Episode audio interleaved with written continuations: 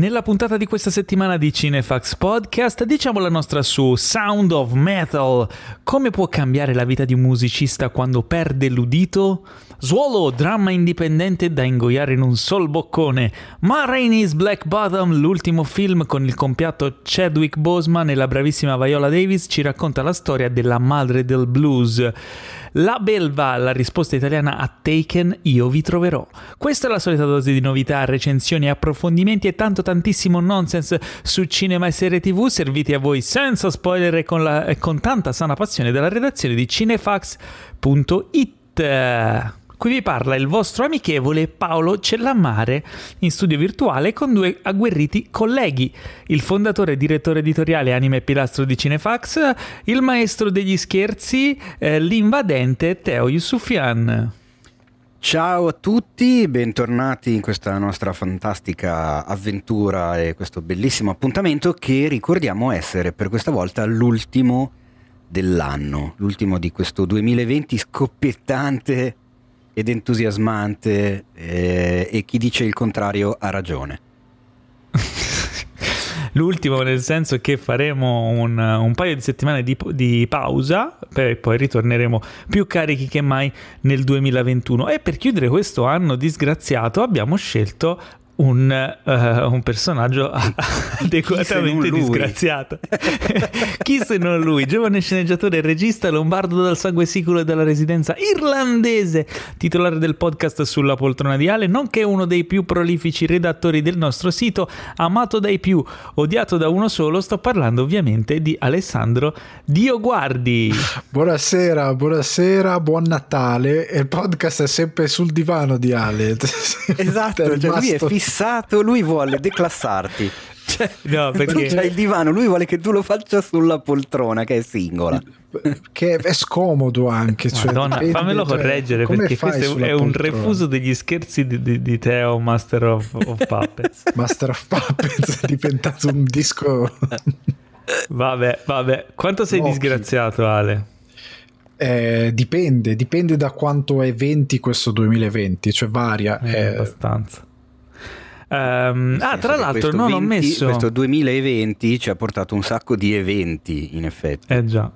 Eh. Non ho messo tra le recensioni della, dell'introduzione The Mandalorian stagione 2 perché, perché non l'hai ci è piaciuto perché? molto. No, oh, non ci è piaciuta molto, tanto che ne abbiamo fatto uno spoiler special che trovate ah.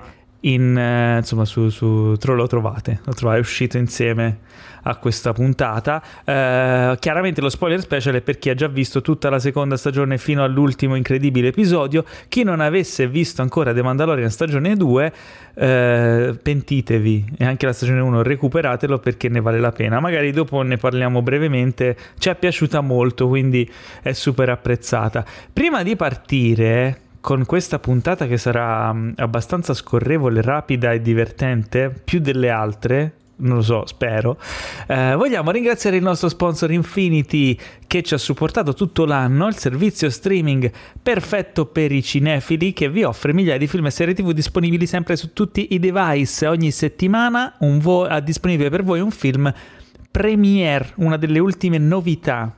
Dal 25 dicembre, che se non lo sapete è Natale, Christmas, arriva in esclusiva Lego Shazam Magic and Monsters, eh, film d'animazione per tutta la famiglia solito stile, nel solito stile Lego, coloratissimo e divertente, quindi insomma torna Shazam in versione Lego, che figata. Ma oggi vogliamo parlare di un titolo molto appetibile, che è Deadpool 2, che è arrivato da poco ed è solo su Infinity, eh, il ritorno del il mercenario chiacchierone. Eh? Sì, questo Così è il suo... in italiano. È il suo soprannome e ho scelto questo film intanto perché appunto è una super premiere eh, in esclusiva, ma poi perché avendo come ospite il Dio Guardi, che è sempre comunque molto attento anche al mondo fumetto videogio- videogiochistico, eh, sicuramente ci può dare la sua opinione un po' più da da, cioè io posso parlare da spettatore di Deadpool e Deadpool 2, però non conosco il fumetto, non ho mai letto un cazzo di niente, eccetera, mentre invece sono quasi sicuro che Ale ne sappia un Pensavo po' che di tu più. dicessi, uh, visto che c'è Ale che anche lui è chiacchierone... Uh... O anche lui è mercenario. Sono un mercenario, sono... l'altro giorno mi hanno assunto per comprare un cornetto alla crema, tipo ad esempio. Eh... Cosa? Aspetta, questa cosa... eh? Io prendo questi lavoretti, cioè ognuno ha, ha, un po' le capacità che ha, Deadpool ammazza un po' chiunque, io posso comprare i cornetti alla crema, cioè Ryan Reynolds sa fare solo un ruolo, io posso comprare i cornetti alla crema, cioè sono cose che... Attenzione, qua c'è eh, subito la polemica.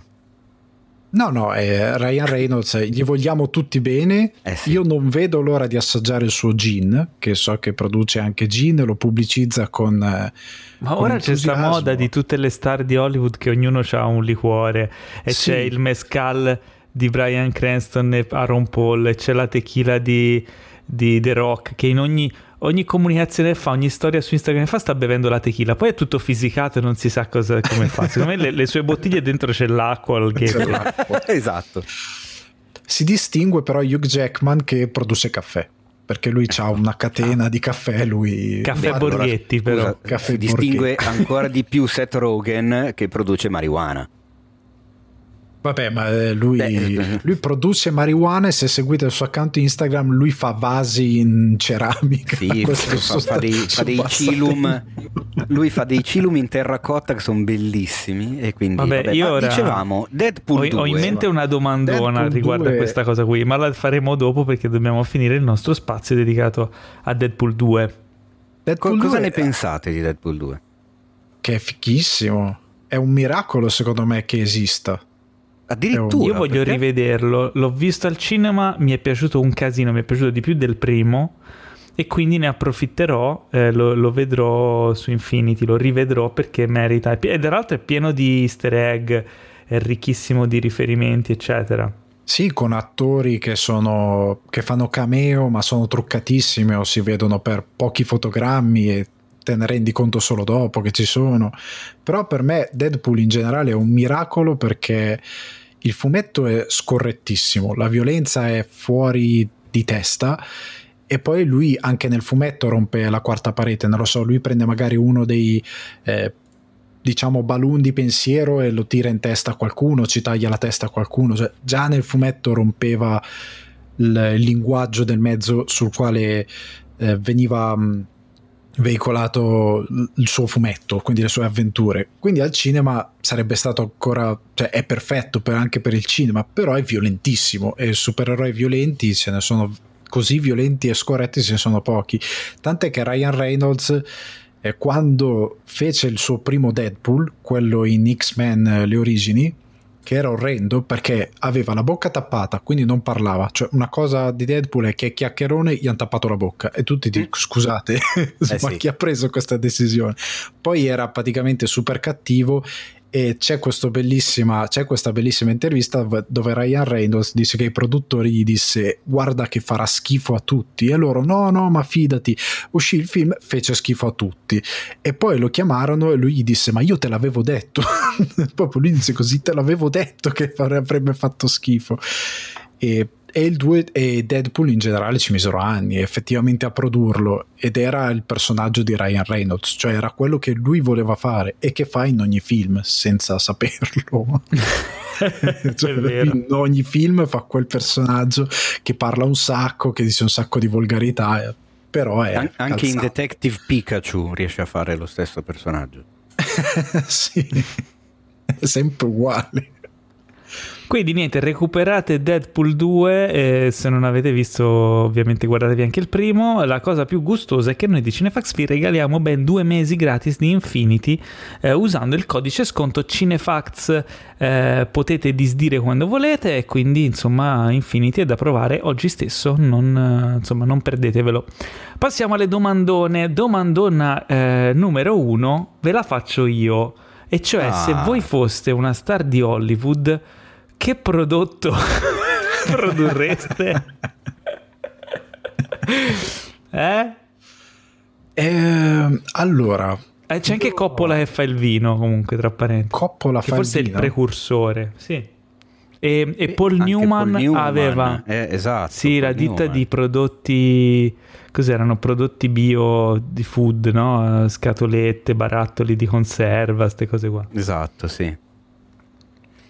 Tu cosa faresti, Ale?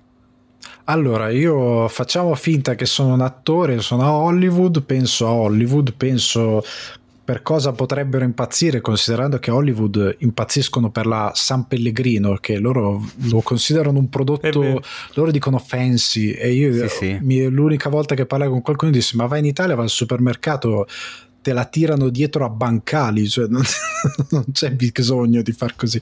Io produrrei salamini di cinghiale. Bello. Bello immagino già le tue roba... storie mentre mentre promuovi il uh, Alice Famous Salamino. Oppure Bello. mi piace. Pure prodotti vegani e venderei tutte le ricette italiane a base solo di verdura che noi mangiamo abitualmente tutti i giorni. Ah, però le faresti, ci rendiamo conto le, fa, le, le, presenteresti in maniera fancy, anche quelle. Sì, Italian vegan food. In verità sono ricette normalissime, quindi super scam. La panzanella. La panzanella. Io sono indeciso tra più cose. O mi, mi, eh, mi accoderei alla nuova moda hollywoodiana, quindi vado sull'alcol e per la mia passione allora produrrei del rum room. Hmm. Farei qualcosa di questo tipo. Eh, oppure potrei pensare al gelato, perché io sono molto amante del gelato, il fatto comunque il gelato italiano, la, la butti su quella roba lì, fa anche lì un po' fancy, un po', un po exotic, e fai pagare carissimo delle cose che in realtà possono anche... ti inventi dei nomi fighi, magari fai dei nomi appunto legati al cinema e fai il gelato, oppure ancora di più le scamorzine aromatizzate.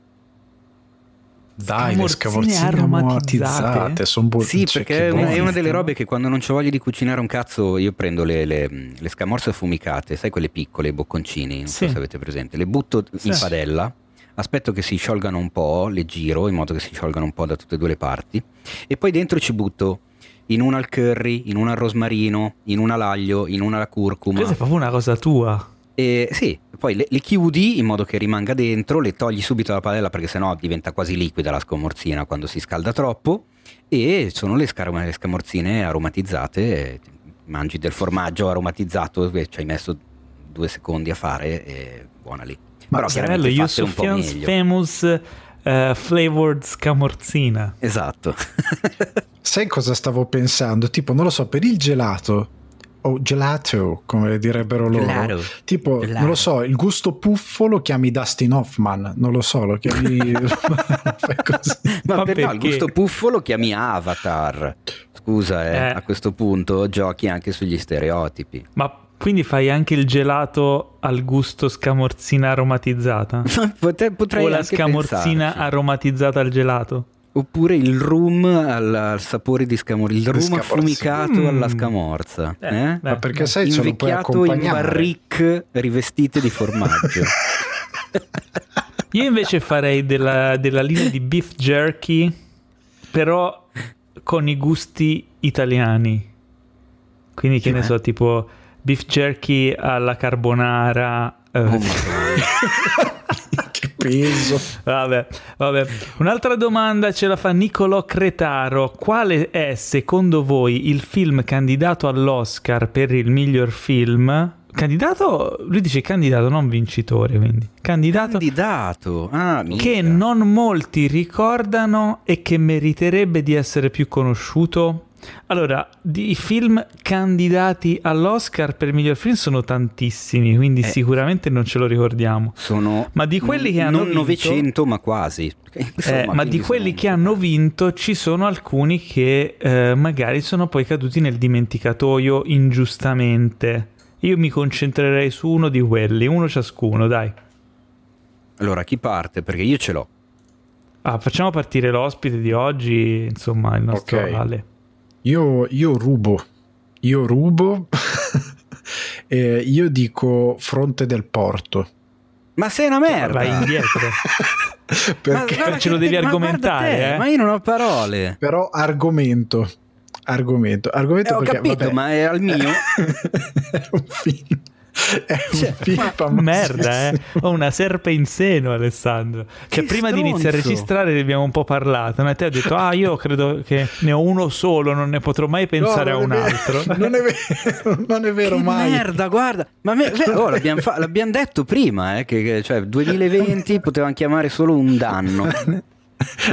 La disgrazia umana.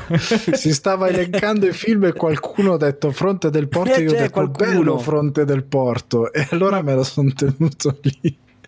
Perché va bene. Comunque, eh, Fronte eh, del argomenta? Porto. Perché semplicemente è uno dei film simbolo della, cal- della carriera di Marlon Brando. Minchia. Un film incredibile, bellissimo, che non viene molto spesso come canovaccio, diciamo, generale ripreso. Recentemente l'unico film, diciamo, per proprio per storia che ci ho rivisto un pochettino Fronte del Porto è un film irlandese che si chiama Calm with Horses eh, che il buon Mace ha rivisto l'altra ha visto per la prima volta l'altra sera e mi ha detto che ha confermato che effettivamente è molto bellino come opera prima ed, okay. è un, ed è un gran bel film Fronte del Porto ed è una di quelle cose che è super iconica però che si è un po' perduta nel tempo, nel senso che Marlon Brando magari viene ricordato più per altre cose come Padrino, Ultimo Tango a Parigi, cose così, però Fronte del Porto, tranne magari per chi di cinema proprio ci vive tanto, a livello pubblico non viene ripreso tanto, però è uno di però quelli che... che l'ha lanciato, no? È il film che l'ha definitivamente e... lanciato. Il suo primo Oscar sì. l'ha vinto per Fronte del Porto, che ricordiamo ha vinto otto Oscar, non solo quello per il miglior film, ma poi secondo me è importante anche per la storia di Hollywood in generale. Il regista Elia Kazan, che aveva già diretto Brando nel suo secondo film d'attore, che era un tran che si chiama Desiderio. E aspetta, scusa, ma io ogni volta che dico il titolo di quel film devo fare una cosa. E, mentre invece eh, in fronte del porto Marlon Brando ha proprio la sua consacrazione, personaggio meraviglioso, la storia mh, particolare, c'è un monologo finale mh, I could have been a contender che è stato sì, Matteo. Non è questo il tuo film, però, eh. E invece sì, è proprio Fronte del Porto. L'ha già detto Ale, devi usare. Perché se avete visto Toro Scatenato, quando alla fine Jake LaMotta parla allo specchio, riprende il il monologo di Brando di Fronte del Porto, il regista Elia Kazan che aveva fatto lo stronzo perché era ancora l'epoca del maccartismo e lui era uno di quelli che fece i nomi di quelli secondo lui eh, legati eh, comunque al partito comunista. Quindi mm. questa cosa chiaramente si fece in modo di, di, di farsi inimicare tutta Hollywood e il film ha una forte componente legata ai fatti reali. È una sorta di, cioè, in molti lo hanno visto come una sorta di richiesta di, di scuse eh, o, o, come una sorta di, come si dice, di manifesto di, degli intenti di Kazan. Cioè, nel senso, io ho fatto i nomi, sì, ok, forse ho sbagliato, però avevo le mie ragioni. Ma al di là di quello, mm. il film è meraviglioso, come ha detto Ale, non se ne parla praticamente mai e nell'articolo sul sito dedicato agli 8 migliori miglior film di sempre che abbiamo fatto come redazione, ognuno di noi ha preso tutti i film vincitori dell'Oscar come miglior film e ha votato i suoi e ne sono venuti fuori gli 8 più votati. Credo di essere stato l'unico che ha votato Fronte del Porto, quindi direi che a maggior ragione forse sarebbe il caso di, di recuperarlo, insomma. E allora, okay, sai, abbiamo... visto che si è parlato di... Se no Eva contro Eva No, Anche basta, l'hai, l'hai scelto è quello. Abbiamo il primo. Fatevi un favore di questa puntata. Che, che allora ce ne, ce ne, aggiungo uno di lato. Eh no, ora, ora di lato, di lato. Ora arriva, ora tocca a me. Non so ora se, tocca stato, a me. è stato Scusa. nominato, ma visto che te ho parlato di maccartismo, io consiglierei Jenny eh, McCarthy eh, Trambo con, con Cranston. Era candidato? Ah, era candidato? Ma sai che non me lo ricordavo? Lui forse. No, lui sì, lui sicuro. Il film non me lo ricordo. Trambo sì è, car- è, carino, ma non è che sia sto capolavoro secondo no, me. Infatti, no, però parla del maccartismo di... e quindi è bello. Sì, ma la domanda non era sì. mi consigliato un film che parla del maccartismo, cioè adesso non... Eh, vedi, stiamo, cioè, sei proprio, eh. Eh, insomma, Ma guarda che è incredibile questo Dio guardi. Cioè che, allora, ascolta, io, vi butto, eh. io vi butto lì un film diretto da Clint Eastwood del 93 che è Gli Spietati. Beh, perché cazzo. non se ne parla abbastanza, ma è un grandissimo film, uno dei migliori western, eh, diciamo, dell'era post western classico, insomma, cioè comunque un, degli anni 90. Veramente molto bello. Eh, non è che abbia tanto da dire. Guardate, no, devi argomentare, devi argomentare. Deve, eh, se, se, se, no, se, se no, no perché cercavo... Allora, in, negli ultimi 30 anni, anche di più, è probabilmente quello um, meno di cui si parla meno, anche perché è venuto l'anno dopo del Silenzio degli Innocenti e l'anno prima di Schindler's List. Ed è comunque un film non di meno valore, è probabilmente meno, meno sul pezzo come, come tematica, come eh, genere, perché comunque il western ormai negli anni 90 non è che tirasse più di tanto, il film comunque ripercorre sempre il un po' l'archetipo dell'eroe riluttante, del, di colui che ha appeso insomma le, le scarpe al chiodo e ritorna in azione, eh, vari temi, l'invecchiamento eccetera, però secondo me lo fa in maniera esemplare, cioè è veramente un film splendidamente realizzato e quindi si merita secondo me di essere riscoperto. Assolutamente, anche perché ricordiamoci che tra un po', tra poco, tutti andranno a recuperare eh, la filmografia di Clint Eastwood. Allora, andiamo avanti. che, che, mancano ancora nove giorni, no, dieci giorni, Clint, vediamo Clint, Clint, stanno bene. Clint, per favore, resisti questa settimana e mezzo.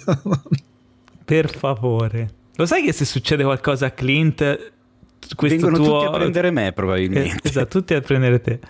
Tutti. Quindi insomma, fatevi un favore. Numero 2, Gli Spietati, 1993. Eh, ok Nicolò, Nicolò Cretaro, ti abbiamo soddisfatto? Se sì, inviaci dei soldi, eh, avrai, troverai l'Iban. Ah no, ah, non era così che funziona. No, ah, vabbè. Ma eh, se non abbiamo delle scamorzine se vuole. Se non ti abbiamo soddisfatto, invece, è colpa di Teo. Dopo ti do l'indirizzo. Andiamo alle news, ragazzi. Le news di oggi, anzi di questa settimana, poi mezza settimana perché l'ultima puntata l'abbiamo registrata mercoledì, oggi è lunedì. Però è successo comunque qualcosa. Eh, allora, andiamo un po' in ordine sparso. Allora, okay. aspetta, Poi... dimmi innanzitutto se ci sono news riguardanti Disney, Marvel, Star Wars, perché me ne eh, vado. Credo Ma che no, abbiano ne... detto che eh, Antonella Ce ne sarebbe Clerici una. È stata avvistata sul set di Spider-Man 3. Poi non, non so, non è ancora confermato. ah, ok, certo. non può essere. Allora, ce Assieme ne sarebbe una. la scrittrice di Detto Fatto. Così, ce ne sarebbe una di news, però, Lidl. però questa news non l'hanno detta nella conferenza degli azionisti perché l'hanno ah. svelata nel finale di Mandalorian stagione 2, quindi non la direi perché spoilererebbe una scena post credit dell'ultima Bravo. puntata di e Mandalorian. Soprattutto perché quindi... l'ultima puntata abbiamo parlato per un'ora e mezza di, di, di esatto. Disney e quindi eh. basta. Quindi vi consiglio di Dai, se avete già visto Mandalorian stagione 2 e non avete visto questo annuncio, vuol dire che, ave- che avete stoppato durante i titoli di coda dell'ultima puntata. Quindi guardatela fino in fondo e avrete la news di cui non parleremo adesso, ma parleremo di David Cronenberg che è al lavoro su ben due film e una serie. Ok? Aia, io so già dove sta andando questa news. Eh, lo so Lui anch'io ha, dove sta andando. Dove sta, sta, sviluppando due film e una serie, eh, è tuttora alla ricerca di fondi, quindi ragazzi se avete dei soldi da investire mandateli al caro David e secondo me anche per questo motivo sta lavorando anche come attore ecco. e infatti eh, interpreta un personaggio in Star Trek Discovery Eccola nella terza stagione e possibile. ritornerà in più episodi nel ruolo di questo personaggio. Comunque Eccola Cronenberg non è nuovo nel, insomma, nella recitazione, si presta ogni tanto. Ma lui tra l'altro ha dichiarato che non ci ha capito un ciufello di quello che è successo, non però è si diverte. No, gi- giuro, lo, gli ho detto non ci, capisce. È probabile niente, perché comunque fa un diverte. personaggio minore che f- finora non ha avuto particolari ruoli, però c'è particolari risvolti nella trama, però non si sa mai. Comunque vedere Cronenberg sempre, fa sempre piacere soprattutto vedere questi due film e questa serie sperando insomma che, che, che esistano al più presto. Eh, lo spin-off di Game of Thrones, ragazzi, è stato confermato. Il titolo è House of Dragon. È stato confermato la, il rilascio, insomma, la, la pubblicazione nel 2022, quindi tra un anno e, e, e un po' di più. Prevedo, prevedo, prevedo, un tonfo. Facciamo il Toto game, il Toto spin-off. Non lo so, sai, non, non lo so, so neanche io. Hanno, io sono un po' hanno ribadito, hanno ribadito una per cosa. Quello, per quello ne abbiamo pieni i draghi. Di cosa? Di, di Game of Thrones? No, è che cala un po' l'hype. Perché Ma non è, è che è passato un anno, cioè passati considerando la durata del 2020 è come la stanza dello spirito del tempo, sono passati 6-7 anni. Cioè, io l'altro giorno ho guardato mia moglie, ho fatto come Kyle McLachlan, che anno è? E lei mi ha guardato e fa che cazzo. Eh, cioè, quindi, secondo me è scemata sta voglia di, di troni, di spade, di draghi. Ma guarda, secondo me è una pausa giusta e dovuta. Uh, lo sviluppo di questa serie mi sembra insomma, che sia stato ben ponderato hanno comunque annunciato che sarà una serie HBO e non HBO Max, perché insomma ricordo ancora una volta non confondetevi, sono comunque due cose diverse, due marchi ben diversi e due eh sì. tipi di prodotti ben diversi. Quindi cosa mi aspetto da House of the Dragon? Che sia una serie curata come le serie HBO, ovviamente sarà una serie ad alto budget e a cui stanno dedicando tanto tempo in sviluppo secondo me inizieranno a pompare con l'hype eh, nella seconda metà del 2021 o insomma a cavallo col 2022 e vedrai Ale che ci faranno tornare un bel po' di hype. Eh, hanno della competizione perché nel frattempo c'è Amazon con il Signore degli Anelli che ha investito... Però sono cose diverse. Eh, ma il pubblico secondo me più o meno Secondo me quello. spingeranno l'acceleratore di nuovo su sesso e violenza e un tipo di narrazione più matura mm, proprio ah, per una volta, insomma. Eh? Come era una come volta. Era una volta, eh, esatto. Sì. Per differenziarsi proprio da serie come eh, Il Signore degli Anelli di Amazon e tutto il marasma di robe Disney Plus che comunque sono per famiglie, sono iperpulite. Che poi ci sarebbe anche una notizia riguardo HBO, però no, no, non la vedo nella scaletta. Però Quale? ci sarebbe una notizia con un signore che sta lavorando a un cat. HBO Max, quello è HBO Max, caro mio. Vedi che fai confusione. No, so Ma ne abbiamo se... già parlato nella settimana scorsa di, di questa possibilità che lo Snyder Cut di Justice League arrivi in sala. Perché volevi aggiungere qualcosa? Che sarà rated ah, no, no, con okay. parolacce, tra l'altro.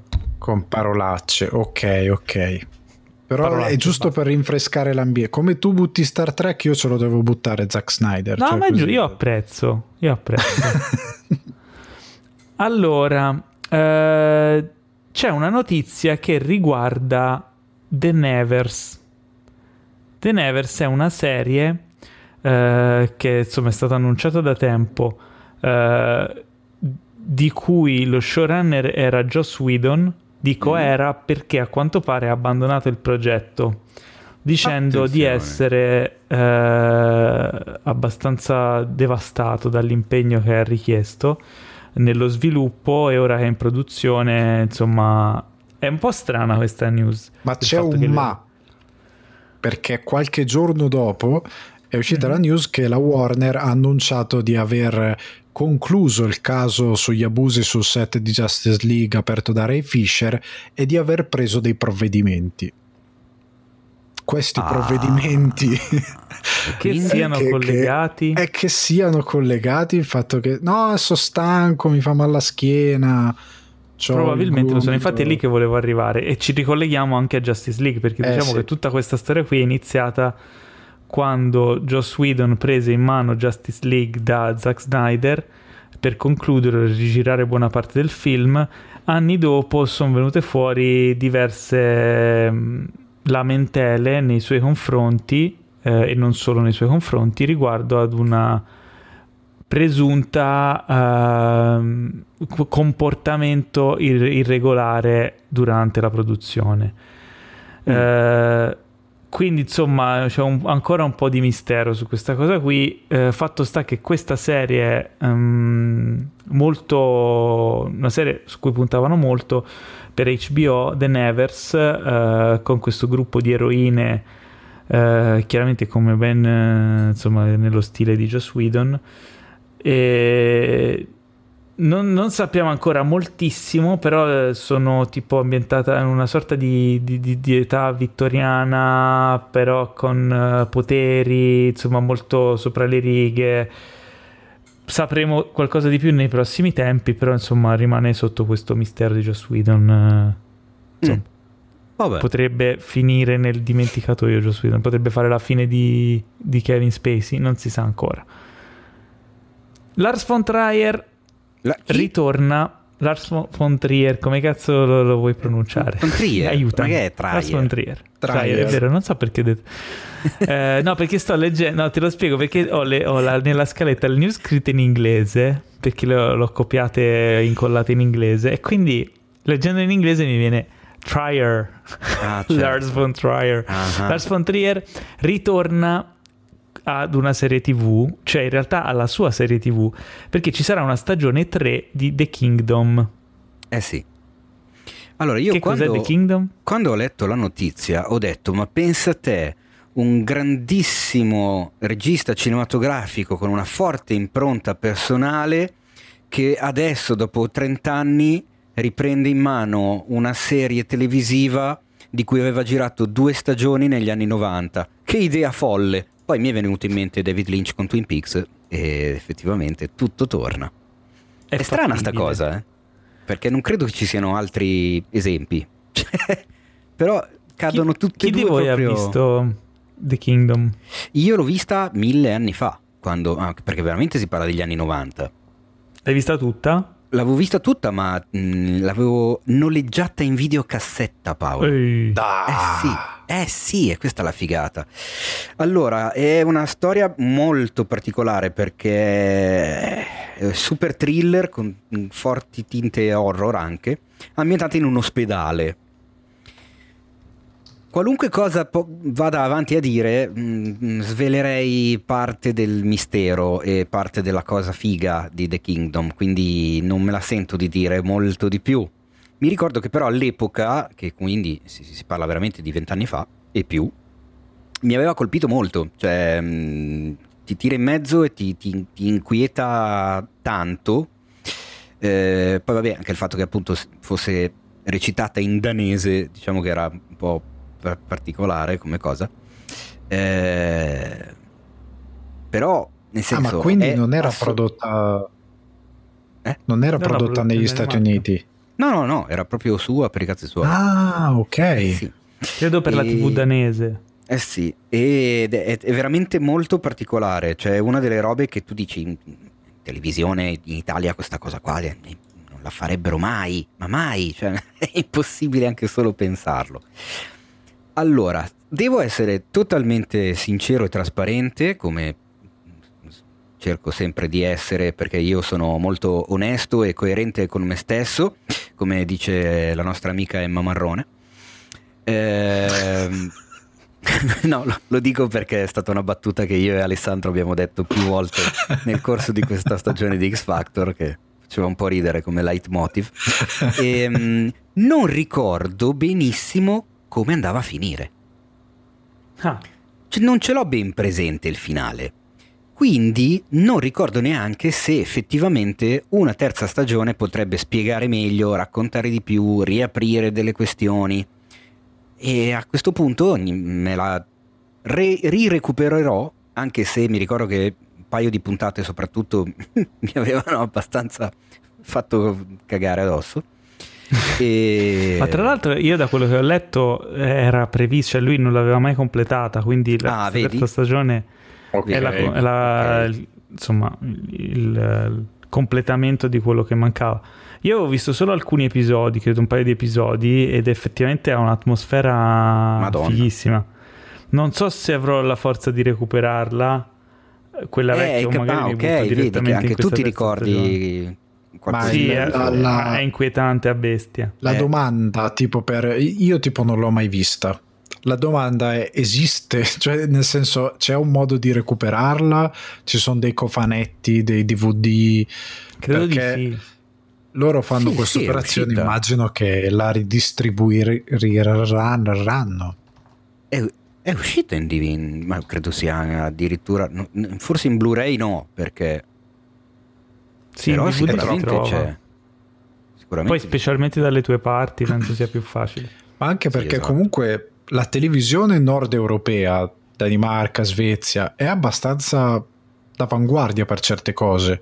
Cioè, ma anche serie TV di adesso, cioè, spingono abbastanza sotto robe un po' malate, un po' così. Loro non si tirano indietro per niente. Poi gli americani fanno dei remake un po' edulcorati. però loro cioè, hanno sempre spinto cioè, se sei danese magari sei matto di default. Magari sono tutti come Lars von Trier. Esiste un paese dove sono tutti come lui sono, sono 15.000 abitanti voglio andare in vacanza così. lì e vedere cosa succede. È tipo la vigilia di Natale, noi abbiamo una poltrona per due su Italia 1, loro hanno la casa di Jack, così mentre sono da... così attorno al fuoco, così ah, la, la torta e dentro c'è lui che squarta una. Magari Comunque se la vuoi vedere nella versione migliore possibile devi prendere la versione VHS, che ah, lì vedi? secondo me ti cala veramente nel... Ecco, nel... Ah no, vabbè sì certo, è vero. E dove lo trovo un eh, VCR?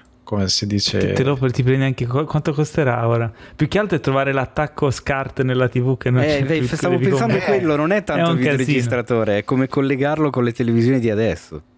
Vabbè. Beh, allora, ci sono i trasformatori, avanti, scusa, eh. Sì, ci sono gli adattatori. Quindi, insomma, io sono molto contento di questa news. Lars von Trier, The Kingdom, stagione 3, The Kingdom Uh, ci sta, ci sta. Uh, me, come ci sta anche il ritorno di Eddie Murphy in... Uh, com'è che si chiama in italiano? Il, il principe, principe cercamoglie, cercamoglie 2. Il principe ricercamoglie o Coming to America col 2. Prime immagini sono state pubblicate in cui vediamo Eddie Murphy e Arsenio Hall che ritornano nel Queens. A quanto pare nel film ci sarà anche James Earl Jones che interpretava il re di Zamunda eh e sì. che è la voce di Darth Vader certo. e Mufasa. Eh, beh, il film arriverà su, su, Prime se non sbaglio, no? Sì, eh beh, sì, l'hanno pagato 150, cos'è? 110-150 tanti, milioni tanti di dollari, soldi. una roba imbarazzante. E noi siamo e? in attesa. E? E? e? Basta, è finita così? Ma, come, ma, ma basta, come basta? Così? Ma no, dai. Non so. qualcosa? Eh, niente, guardatevi, mentre aspettate, vi riguardate la trilogia di Beverly Hills Cop, cosa che ho fatto io settimana scorsa senza nessuna ragione. E ma sono andato dicendo, ma perché? Sono andato da un dottore dicendo scusi, a me è successa sta cosa sta settimana, ero in cucina che facevo il risotto, dico guardo qualcosa di Natale, apro Sky e c'era Die Hard e Beverly Hills Cop, ho fatto play per sbaglio su Beverly Hills Cop e li ho visti tutti e tre li ho visti tutti e tre, giuro. E niente, quindi Il primo è bellissimo, il 3 è bruttissimo. Non mi ricordo se il 2 si salva o meno. Il, del 3 a me piace un sacco che lui dice in continuazione Alice the Wall e ride. In continuazione e mi fa troppo ridere, non so perché. Non lo so nemmeno io. che cose strane che fate ragazzi comunque. Perché eh, poi c'è questa cosa di quello che muore, gli dice sei in pausa caffè, vai a prendere quel figlio di puttana. Cioè quel film qui, quel tipo di robe qui veramente che tu dici chi, quanta coca aveva quello che ha scritto questa cosa. Non le fanno più ed è, ed è bellissimo che esistano ancora da rivedere. Il 3 eh, non me lo ricordo proprio. È quello di John Il 3 è quello del Luna Park. No, zero proprio. Ma manco il 2 forse adesso se ci penso. Dai, eh. che c'è Serge che gli vende il, l'arma del futuro che dice ah Schwarzenegger ne ha comprati 4. che è questo mitragliatore no, che c'ha il microonde. Oh, dai, devi guardarlo. Vabbè.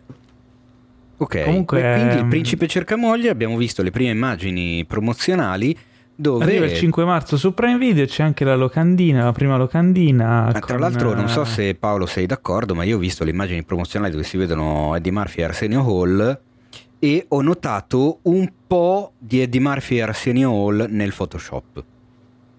Proprio hanno, hanno eh, una pelle liscia di, di gomma che fa impressione, non so poi il film come sarà, però mi ha fatto un po' effetto. Uno dice, Ma io sono curioso di vedere. Passati 32 anni, fammeli vedere che sono passati 32 anni. Perché devono, devono fare Vabbè, queste ma... cose così? E Di Murphy no. ha una bella pelle. Cap- ma cosa ne sai? Che cazzo sei l'estetista di Di Murphy? Cioè, hanno, hanno girato il film con il filtro bellezza di Instagram. Quindi tu praticamente. Sono curioso di vedere quanti personaggi interpreterà Eddie Murphy, perché lui già del primo faceva eh sì, una faceva il parrucchiere, face... eh sì. Che io da piccolo, quando lo vedevo da piccolo, non l'avevo capita questa cosa. Poi rivedendolo da grande ho detto, ah, ma era sempre lui. E eh beh, no, vabbè, da piccolo come fai a, ad arrivarci che è sempre lui, dai? Eh Normale. no, si ingannava. Da piccolo... da piccolo si fanno tanti errori. Come scegliere uh, Nel Star film Trek ci saranno anche ci sarà anche Wesley Snipes, importantissimo. Okay. Eh, ci sarà Leslie Jones, eh, insomma c'è un, un, bel cast nutrito. Insomma, ah, queste erano le, le, news su Il Principe cerca moglie 2. Eh, è stato annunciato anche un reboot di La rivincita dei nerd. Oh no. Ve lo ricordate la rivincita dei nerd? Oh sì probabilmente Purtroppo. lo confondo insieme a Porky's e a tutti quelli esatto. uguali. No, però secondo me la rivincita dei nerd era più carino di Porky's. Ma non vorrei sbagliarmi. Non me lo ricordo, dico la verità. La verità, hai visto? Dico la verità. Non me lo ricordo, non, non so quale eh, sia, cosa succedeva, cosa facevano. Probabilmente facevano un sacco di battute che riguardavano parti del corpo e odori e rumori corporali. No, giocava sul fatto che quel tipo di commedia lì, dai, è più o meno. Guarda che un certo tipo di comicità americana è molto vicina. Poi loro lo dicono sì. in inglese, ma alla fine Chiaro. quello è, fanno le battute su, sulle scoregge, sulle puzze, sul cazzo, la figa, e, cioè dai. Ma che ne fecero più di uno di quei film di Revenge of the Sì, tipo 4 o 5, però il Porca concept miseria. alla base era il fatto che questi nerd erano sempre presi di mira a scuola poi si coalizzassero e, insomma, si vendicassero. Sì, il ma problema esiste, è che esiste Animal House e basta. Cioè, è, eh, ho capito, ma poi che questo reboot Appunto, cioè, ora lì che voglio arrivare. Fammi arrivare okay. al punto. Il, il reboot va, è ad opera di, dei Lucas Brothers e Seth MacFarlane. Ok? Mm. Il problema di fondo è come fai nel 2020 a fare una cosa del genere quando ormai i nerd sono di mod, cioè sono diventati loro che bullizzano i non nerd praticamente. Esatto. Che, cioè, i nerd sono i padroni cioè, del mondo oggi. Guarda cioè, che fare... ai miliardi devi fare Revenge of the Bullies. Cioè fai una satira e fai una satira demenziale sui bulli che prendono, rivogliono il controllo e vanno in piazza Reve- Revenge of the Jocks. Of the Jocks. Devi fare una roba del genere.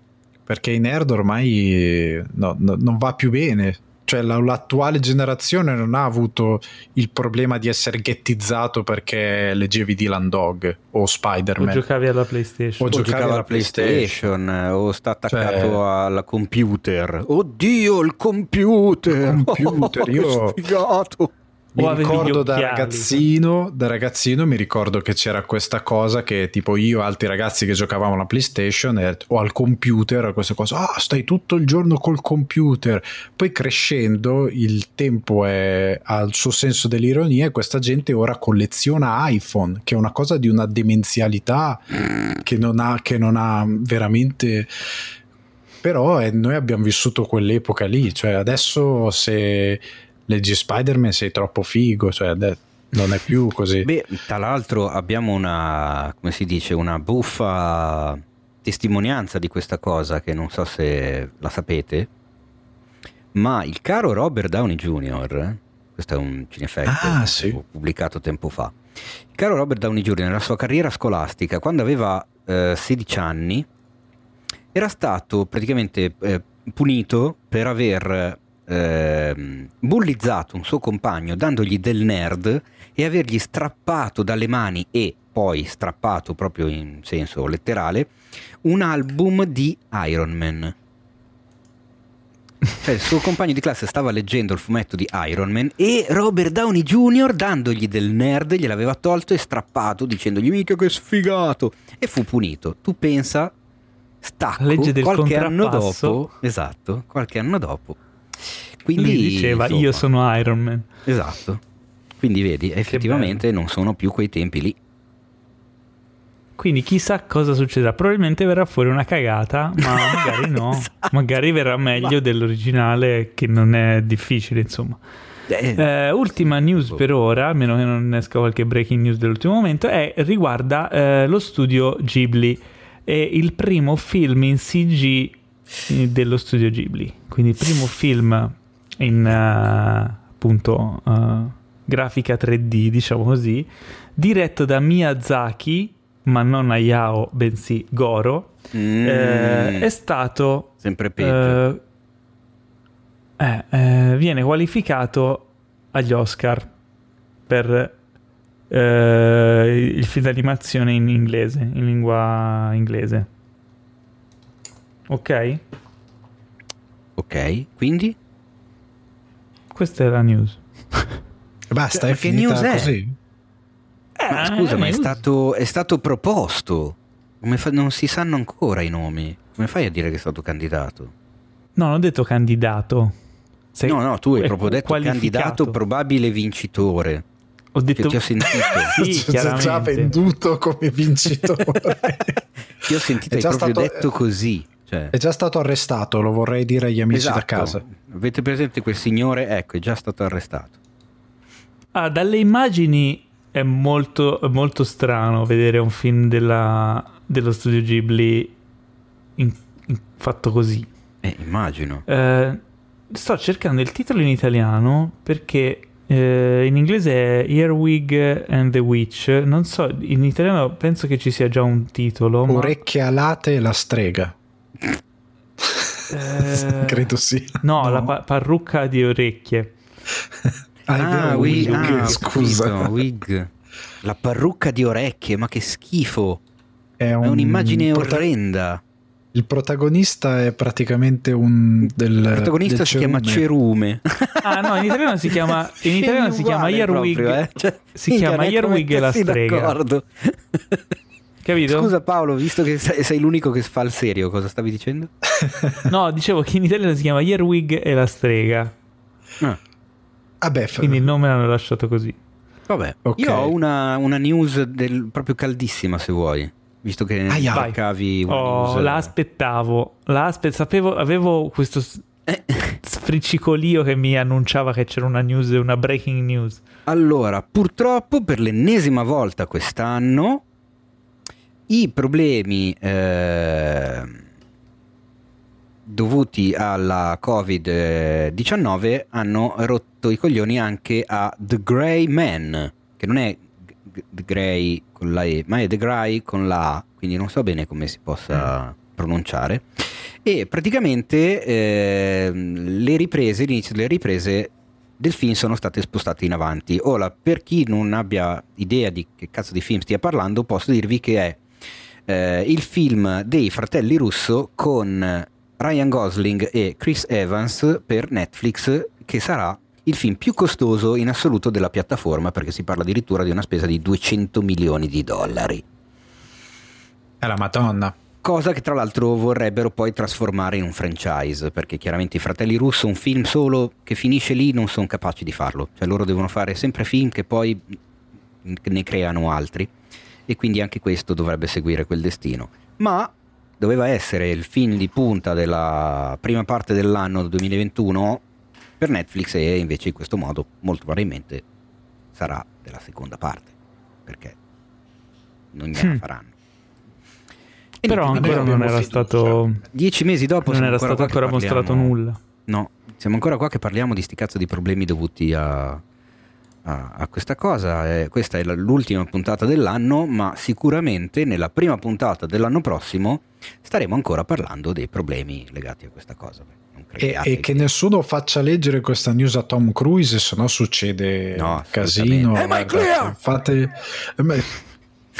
Tom, Tra l'altro ho Tom, letto Tom, un articolo calma. in cui una giornalista suppone che l- tutta quella sfuriata registrata sia una manovra pubblicitaà spinta da Scientology. Madonna, l'ho letto cioè, anch'io poi ho, del... letto, sì. ho vomitato dal ridere sull'articolo.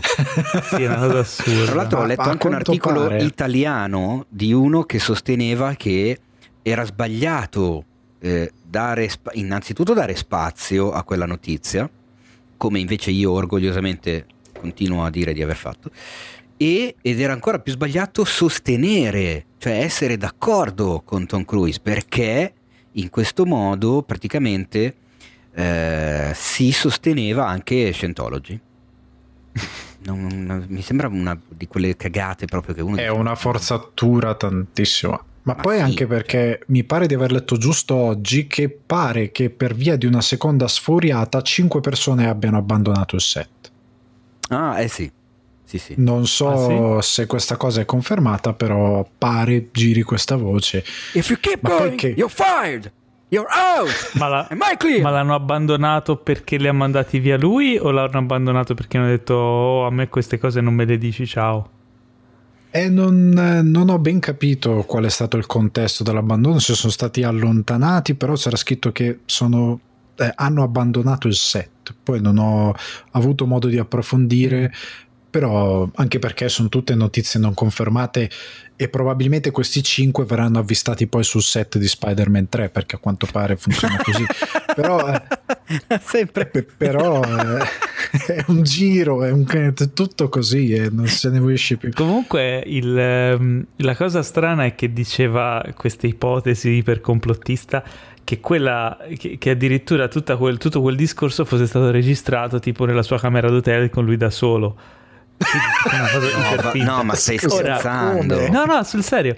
Ora, eh, qualcuno troia. ci sarà Sarebbe... stato presente no? a questa sfuriata. Ma lo si sente anche immagino... la gente che mormora, cioè quindi figura. Eh, appunto. Vabbè, Ma comunque. poi sarebbe un lavoro di sound design bellissimo perché poi c'è il sì, riverbero esatto. della voce, lo sbattimento. Chi, chi, è che si è fatto questo sbatti per promuovere Scientology? Scientology? Cioè, sì, lui, poi... Adesso verrà fuori qualcuno che dice se ascolti al contrario si sente una voce che, che sussurra Scientology, Scientology. No, sai che cosa? Se invece tu metti al contrario il file audio della sfuriata di Tom Cruise, senti la sceneggiatura di Spider-Man 3. e ti ritrovi magicamente sul set di Spider-Man 3. Esatto. Nello spazio Vabbè. con Tom mm, Cruise. Quindi niente, queste sono le news di questa semi-settimana. Eh, sicuramente la prossima puntata dopo le vacanze avremo una tonnellata di news, quindi non vi preoccupate. Nel frattempo, mentre Teo trova il messaggio di oggi della posta del cuore, io vi spiego che ogni settimana potete inviare in uh, privato sul profilo Instagram cinefax.it un vocale per chiedere aiuto sui uh, vostri problemi di cuore legati al cinema. Scrivete posta del cuore e inviate il vostro vocale e noi li ascolteremo in puntata e cercheremo dall'alto della nostra saggezza e dal basso della nostra umiltà di darvi una risposta che risolva tutti i vostri problemi presenti, passati e futuri. Uh, oggi ci manda un messaggio. Uh, chi ce lo manda oggi, Teo? Allora, oggi per la posta del cuore abbiamo il messaggio eh, di uno dei nostri tanti ascoltatori che ci segue con, con affetto e con tanta passione, ovvero eh, Moldorf 01. Chi è Moldorf mm. 01, direte voi? È uno di quegli ascoltatori che ci ha già scritto e quindi siamo di fronte a uno di quei casi che ci piacciono tanto, eh, ovvero il come è andata a finire. oppure no, aspetta, no, in realtà no. Eh, cioè, no, infatti non mi hai no, nel senso, lui mi ha scritto messaggio di testimonianza per la posta del cuore di due puntate fa. Quindi è, è una cosa strana. Non, non, so che Vabbè, cosa sta... vedi, ascoltiamolo. Va bene, ascoltiamo. ascoltiamo cosa, cosa, ci racconta Mo- Moldorf. Che nome? Ciao Teo, ciao Paolo, sono Francesco e volevo offrirvi la mia piccola testimonianza che forse potrà essere d'aiuto a quella ragazza che per la posta del cuore aveva parlato del suo fidanzato che non riusciva a vedere il sangue in tv, mm. nei, negli horror, nei film. E qualche anno fa mi è successo, avevo circa vent'anni, con un mio amico una sera decidiamo di, andare, di guardare eh, in tv Zombie, il secondo film di Romero, che non avevamo mai visto. Ci mettiamo lì, lo guardiamo e dopo un po' cominciamo a notare delle strane scelte nel colore del film e cominciamo a dire no figa sta cosa eh, cioè che scelta originale il sangue verde poi questi colori particolarmente audaci cioè e, e siamo andati avanti così tutto il film finché poi non abbiamo spento abbiamo deciso di fare una partita a PES dicevo abbiamo spento abbiamo finito il film abbiamo cominciato a giocare a PES e lì ci siamo resi conto che il colore del campo era fucsia. Quindi noi abbiamo guardato tutto zombie con una SCART malfunzionante che non faceva passare un colore e quindi ecco il mio consiglio è che se ti dà fastidio il sangue puoi sempre guardare un film horror con una scarta rotta e accorgerti soltanto alla fine che sei un coglione. Ciao, grazie. Ma sbaglio o la parola d'ordine di questa puntata è SCART? In effetti, a parte la coincidenza incredibile di aver nominato la presa SCART due volte dopo boh, anni che non la nominavo, ringraziamo Credo che Francesco. sia oggi Oggi è stata la prima volta nel, in due anni di podcast che nominiamo la presa SCART sì. e guarda caso ri, ri, risalta fuori due volte. Però io ringrazierei Francesco perché questa è una, è una posta del cuore in risposta a una posta del... cioè ci sta scappando di mano la cosa Paolo, ormai parlano tra di loro. Cioè, non, non, siamo solo dei tramiti noi, non, non, c'entriamo più un cazzo. Infatti, e comunque, mentre lo raccontava, dicevo: Ah, che scelte audaci, il sangue verde. Ero lì che dicevo: Ma, scu- ma non ma non mi sembrava no, che fosse una cosa del genere. Io stavo pensando se ci fosse una versione censurata. Ma esatto, infatti verde. ho detto, adesso voglio sapere che cazzo racconta. E Però, è molto bello. Se ci pensi, con la tecnologia attuale potrebbero mettere una funzione nelle tv che ti fa diventare il sangue verde nei film violenti. Così bello. il problema lì. Cioè che Poi, riconosce il rosso e in automatico... Non tutti i rossi. Ah, e la madonna. E che casino. Algoritmo, sai. Vabbè, algoritmo? abbiamo un altro Vabbè. messaggio? Hanno eh, l'algoritmo no. nel sangue. Purtroppo no, no e quindi no. la posta del cuore del 2020 si conclude con il Così. sangue verde e il, e, il, e il, campo di PES fucsia, che non è anche un bel modo per concludere, no? Ma ma quindi il 2020 finisce senza sapere come si è conclusa la storia dell'uomo termosifone, scaldabagno, che cos'era? Non mi ricordo. no, in realtà no, non abbiamo più saputo no, niente. Ma che tristezza! Ah, guarda, due sono le, le possibili, insomma, le possibili conclusioni di quella storia.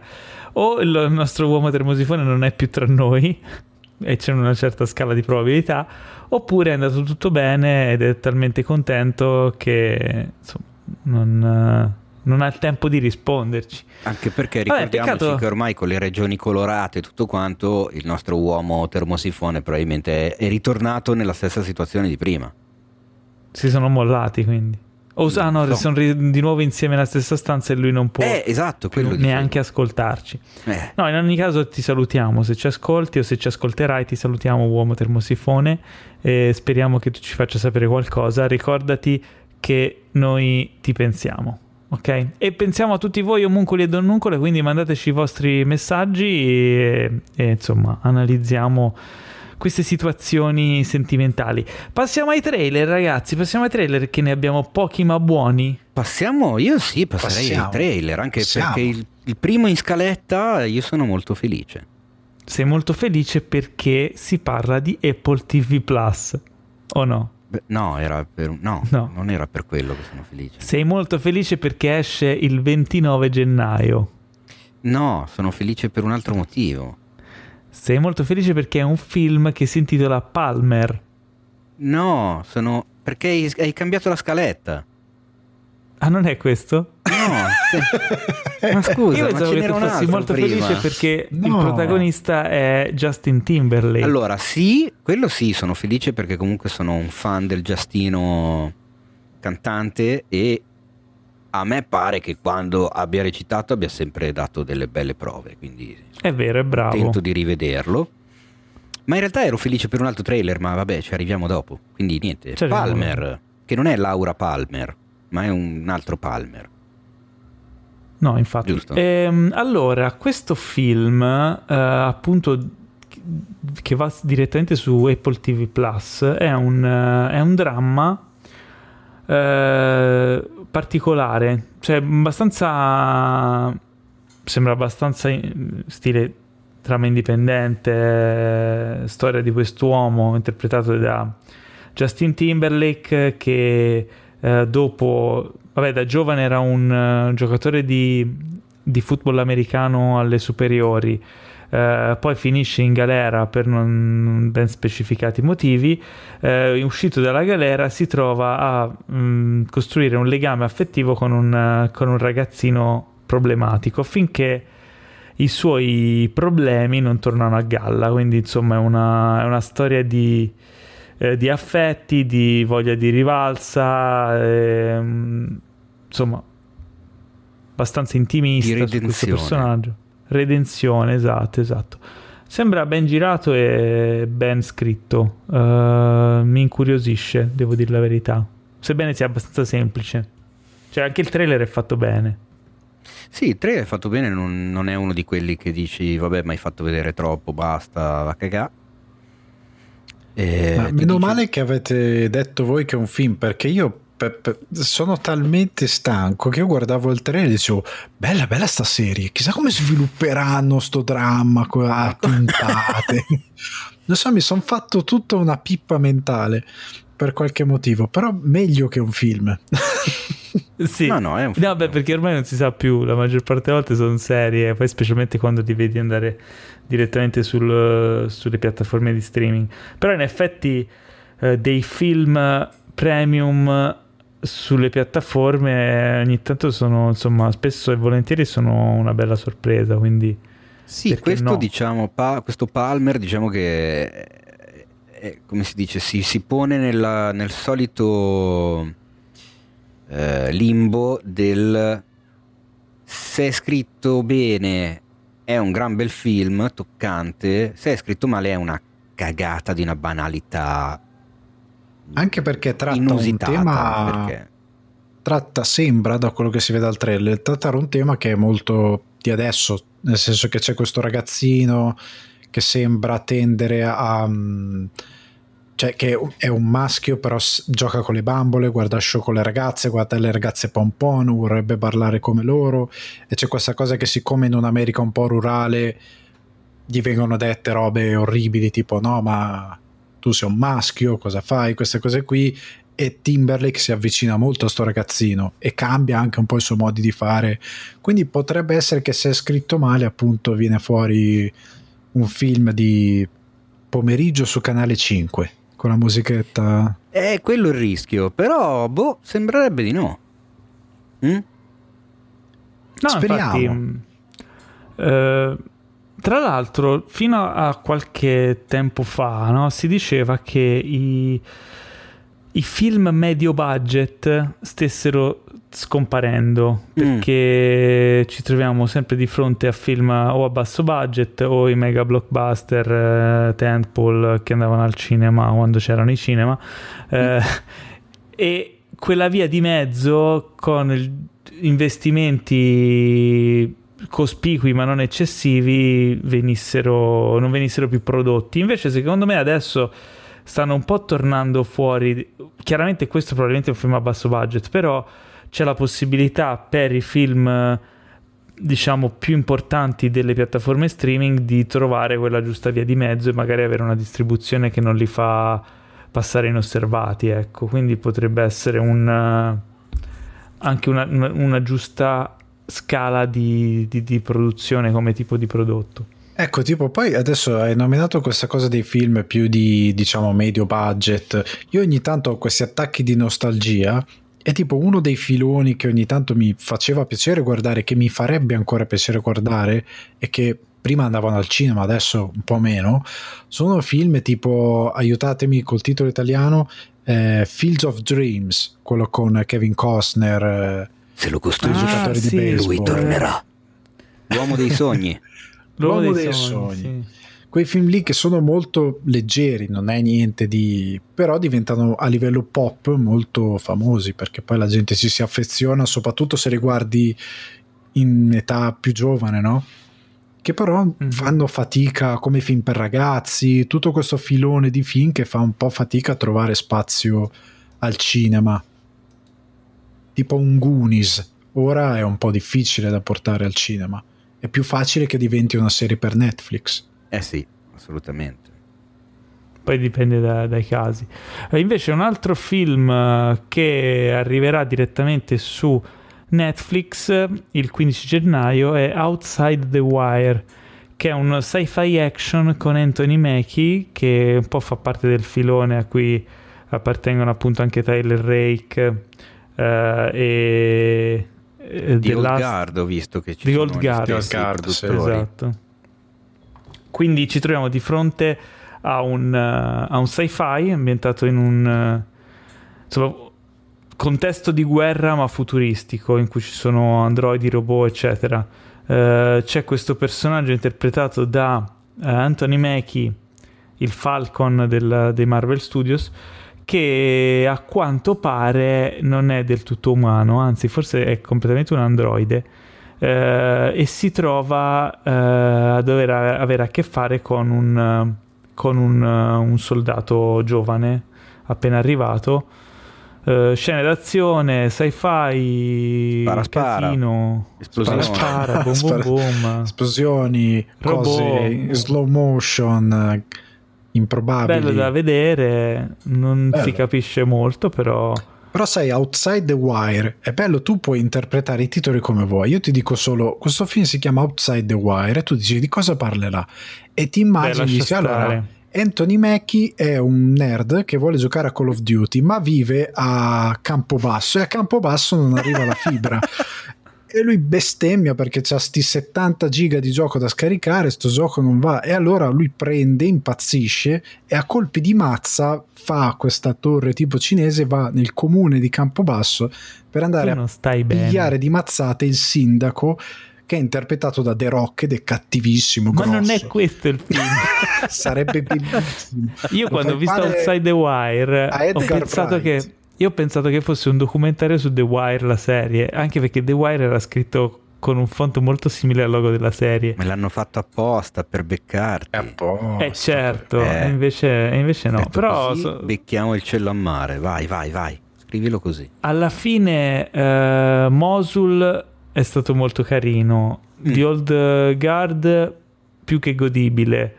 Extraction super divertente, quindi io sicuramente una chance gliela do perché no? Che poi lo Extraction mi pare che vogliono fare un sequel, un'espansione, vogliono sì, fare Sì, faranno una mega franchise, franchise sicuro, oh, ovviamente. E eh, quindi niente, mh, mm, il regista è uh, My, Michael Hafstrom, uh, che svedese, che aveva, aveva diretto in passato, mh, mm, vabbè, un po' di roba di serie tv, aveva fatto Escape Plan, il film quello con Schwarzenegger ah. e Stallone. E nel 2019 un film che si chiama Quick, mm. un film che dura poco svedese. perché non... Ma in realtà 2 ore e 12 anche. Eh, allora il titolo è, è fuorviante. è fuorviante. esatto. non chiamarlo Quick, scusa. Rimaniamo in casa Netflix, è stato annunciato con un, un breve teaser il, la serie eh, Zero calcare, strappare lungo i bordi. Oh. Serie animata. Hype oh, totale. Io qua dicevo. Io grido. Perché? Io ho gridato eh? quando ho visto il, tre, il, teaser di questa cosa. Vai Ale, spara. Oh, è bellissimo. Dai, allora hanno, fatto, hanno presentato così dal niente, con, con, colpendo il pubblico con una scimitarra sui denti, mm. questo teaser di, di questo cartone di Zero Calcare. Che Zero, lui erano penso più, più, di un anno, quasi due anni, che stava sperimentando con dei cartoni fatti da lui, doppiati da lui, tant'è che anche durante il Covid all'inizio aveva fatto questa serie e si capiva che lui stava facendo qualcosa perché si era fissato con l'animazione. E contro ogni aspettativa Netflix evidentemente lo ha acchiappato come un polpo e ha detto vieni vieni! E hanno preso anche Valerio Mastandrea e... che fa la voce dell'armadillo del suo che è perfetto diciamo, secondo me. Ed è perfetto e già il teaser a me Zero Calcare è una di quelle cose che io lo guardo e inizio a ridere cioè fa alcune Idem delle cose che mi hanno fatto più ridere negli ultimi anni sono state robe di zero calcare e io non vedo l'ora perché il cartone ha i suoi disegni, cioè sono la, esattamente il suo stile, poi lui è doppiato da se stesso come nei cartoni che ha fatto online, quindi pare che abbia totale controllo di questa cosa. Io non vedo l'ora perché ci sono delle robe che secondo me puoi fare solo in, anim- in, animazione, tant'è che io non ho guardato live, l'adattamento di eh, La profezia, la profezia dell'armadillo, dell'armadillo. Ah. però io, io ho sempre visto... pensato, cavolo, Zero Calcare è una di quelle cose che funziona troppo bene in animazione, cioè se fai una conversione che possa permetterti di mettere in scena le cose assurde che descrive nei fumetti. Se lo converti in cinema, secondo me in live action perdi un po'. E Infatti quindi non funzionava. È perché ha tante cose, tutte le volte che lui, cioè il bambino Blanca, oppure una delle cose che mi fece più ridere in assoluto era qualcosa che lui spiega che non concepisce il tempo e fa come gli animali e si vede lui a scuola con una volpe e la maestra che fa è nato prima l'uovo eh, o la gallina? O no, gli fa meglio un uovo oggi o una gallina domani. E lui è la volpe l'uovo oggi, l'uovo oggi! E c'è il delfino che fa no no è meglio la gallina domani e loro delfino de merda. Cioè a me ha fatto tro- io ho riso per un quarto d'ora per quella vaccata lì ma è possibile solo in fumetto se fai un cartone. Live action è... cioè perdi molto della sua comicità. Assolutamente. Io mi ricordo eh, una delle cose che mi ha diciamo più aiutato a ridere nel periodo di, del lockdown primaverile sono stati proprio i suoi brevi cortometraggi animati che faceva per Propaganda Live, dove appunto parlava della situazione Covid, lockdown, quarantena e quant'altro, eh, dove fondamentalmente mh, lui parla, cioè erano robe corte, cioè tipo 2-3 minuti, dove lui parlava a macchinetta e eh, non era un, un, vero e proprio cartone animato perché lui faceva sia da voce fuori campo che da voce dei, di tutti i personaggi, cioè metteva proprio in scena la cosa in questa maniera. Ma era clamoroso, cioè a livello di, di, di, sia di scrittura che di tempi comici, di, di cose, faceva morire da ridere. Quindi io sono assolutamente contentissimo e non vedo l'ora appunto di vedere che cazzo si sono inventati eh, con Netflix e di sentire loro due, lui e Mastandrea, che che dialogano anche perché già il teaser mi ha fatto molto ridere è l'armadillo che lapidariamente gli dà del coglione Sei in quel coglione. modo mi ha fatto ridere 5 minuti di fila quindi sono veramente Ma curiosissimo sì. Poi è bello che lui è nevrotico, isterico, cioè è un Woody Allen però più leggero e più pop e più grezzo per certo, perché ha ste 2000 ansie, queste cose. Ass- assolutamente, ma io consiglio, cioè nel senso, non è, non è, un fatemi un favore, fatevi un favore perché si tratta di, di libri, però recuperatevi quello che potete di Zero Calcare, cioè anche perché tra l'altro una cosa che lo ha reso famoso alcuni sono pesantini cioè nel senso eh, alcuni parlano della, delle guerre in Medio Oriente, quindi non è proprio esatto. tutto allegria e gioia, ma lo fanno con quel taglio, cioè nel senso lui riesce a dare eh, il fatto che lui vada in, quei, in quelle zone di guerra quasi inaccessibili a tutti, con delle missioni umanitarie eh, per vie traverse, ma che poi alla fine ti racconta, quindi diventa una cosa autobiografica, ma ti racconta che il suo personaggio era diventato un drogato del tè locale che proprio lo faceva andare in astinenza e lo, lo mandava in overdose eccetera eccetera cioè te le riesce a raccontare con una chiave completamente eh, perfetta, secondo me, per farti arrivare quel tipo di, di, di, messaggio che non diventa né troppo deprimente, né troppo triste, né troppo eh, patetica, ma anzi, cioè, ti fa capire bene quale sia la terribile situazione in cui vivono, ma ti strappa anche un sorriso. Quindi sono veramente e poi c'è, curioso. C'è tutta una vicissitudine dietro quella cosa, perché lui fece questo reportage per l'internazionale all'inizio e, ed andò appunto in Medio Oriente perché lui aveva, faceva parte di questa associazione che aiutava eccetera eccetera. Andò fece questa cosa e poi tornando concepì il libro eh, Coban Calling che poi sì, è stato eh, tradotto in 200 miliardi di lingue che tra l'altro io quando lo lessi, cioè lui ha questo dono meraviglioso di alleggerirti le cose e raccontarti anche le varie differenze tra Daesh e, quella, e tutta quella situazione politica molto complessa e te la racconta bene. E poi la pagina dopo ti racconta una cosa molto pesante e che ti prende tanto. E io per eh, quelle due sere che mi sono letto il Coban Calling la notte mi sono sognato la guerra. Cioè lui ha avuto questa cosa che mi ha, mi ha dato così tanto che mi è rimasta tanto. Però la cosa divertente è che poi tipo lui se va al campo segreto dei, dei ribelli ti dice no no sta pagina, sta pagina devo censurare perché c'è il, c'è il, percorso segreto non ve lo posso far vedere. Tipo allora me censura non c'è niente non ti dice niente. E poi questa roba meravigliosa è che lui siccome ha fatto questa cosa era stato invitato al Comic Con negli Stati Uniti, ufficialmente, invitato a una manifestazione perché i suoi fumetti vengono pubblicati in tutto il mondo va per chiedere il visto e gli viene negato. Gli viene negato perché lui era stato per legge degli Stati Uniti nei paesi lì e quindi gli viene detto di no.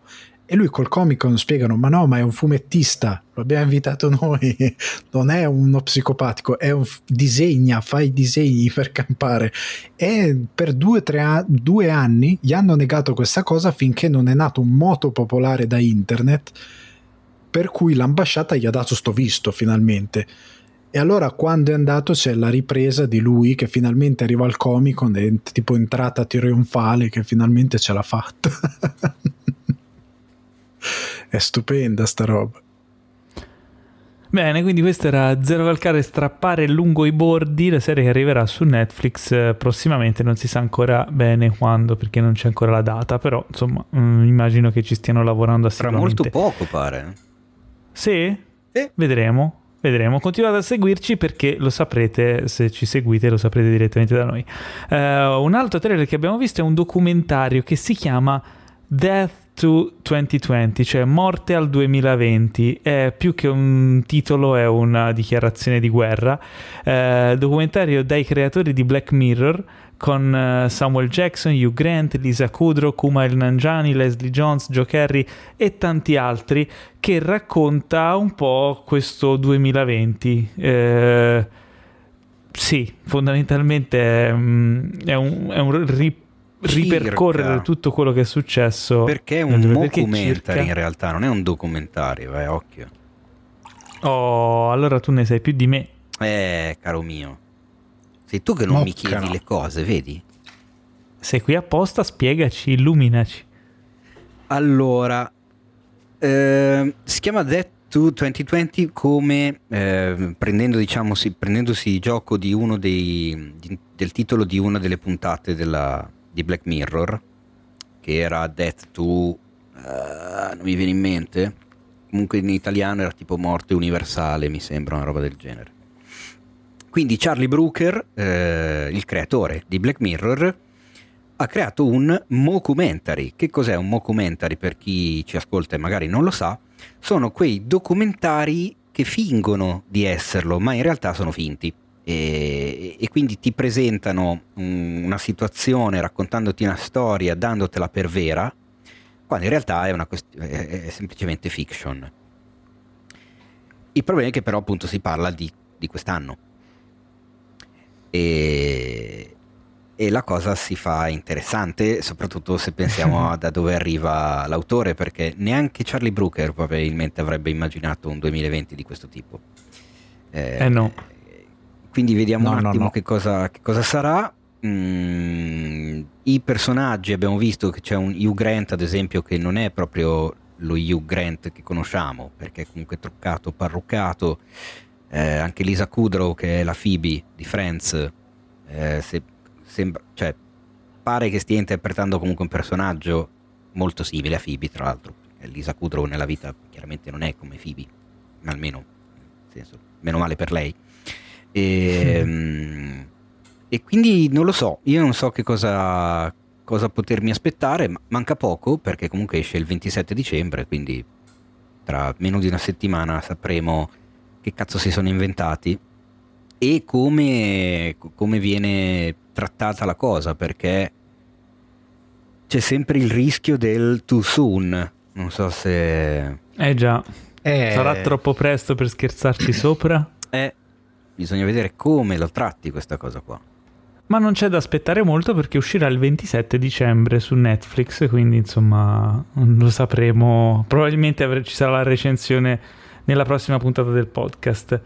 E per chiudere, quello che non è un trailer, ma è uno sneak peek, cioè una sbirciatina eh, dietro il progetto di Peter eh. Jackson The Beatles Get Back, eh.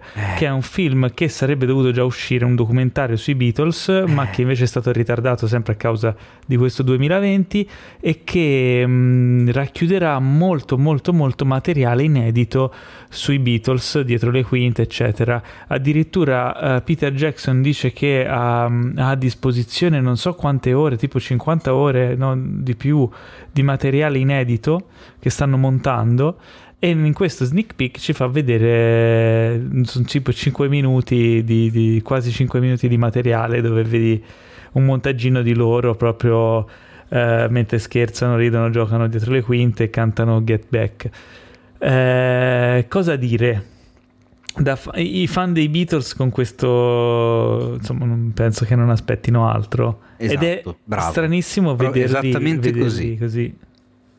cosa? No? Di che è stranissimo poi vederli così che ridono, giocano come se fossero... Cioè, è come avere una finestra nel tempo, entrare...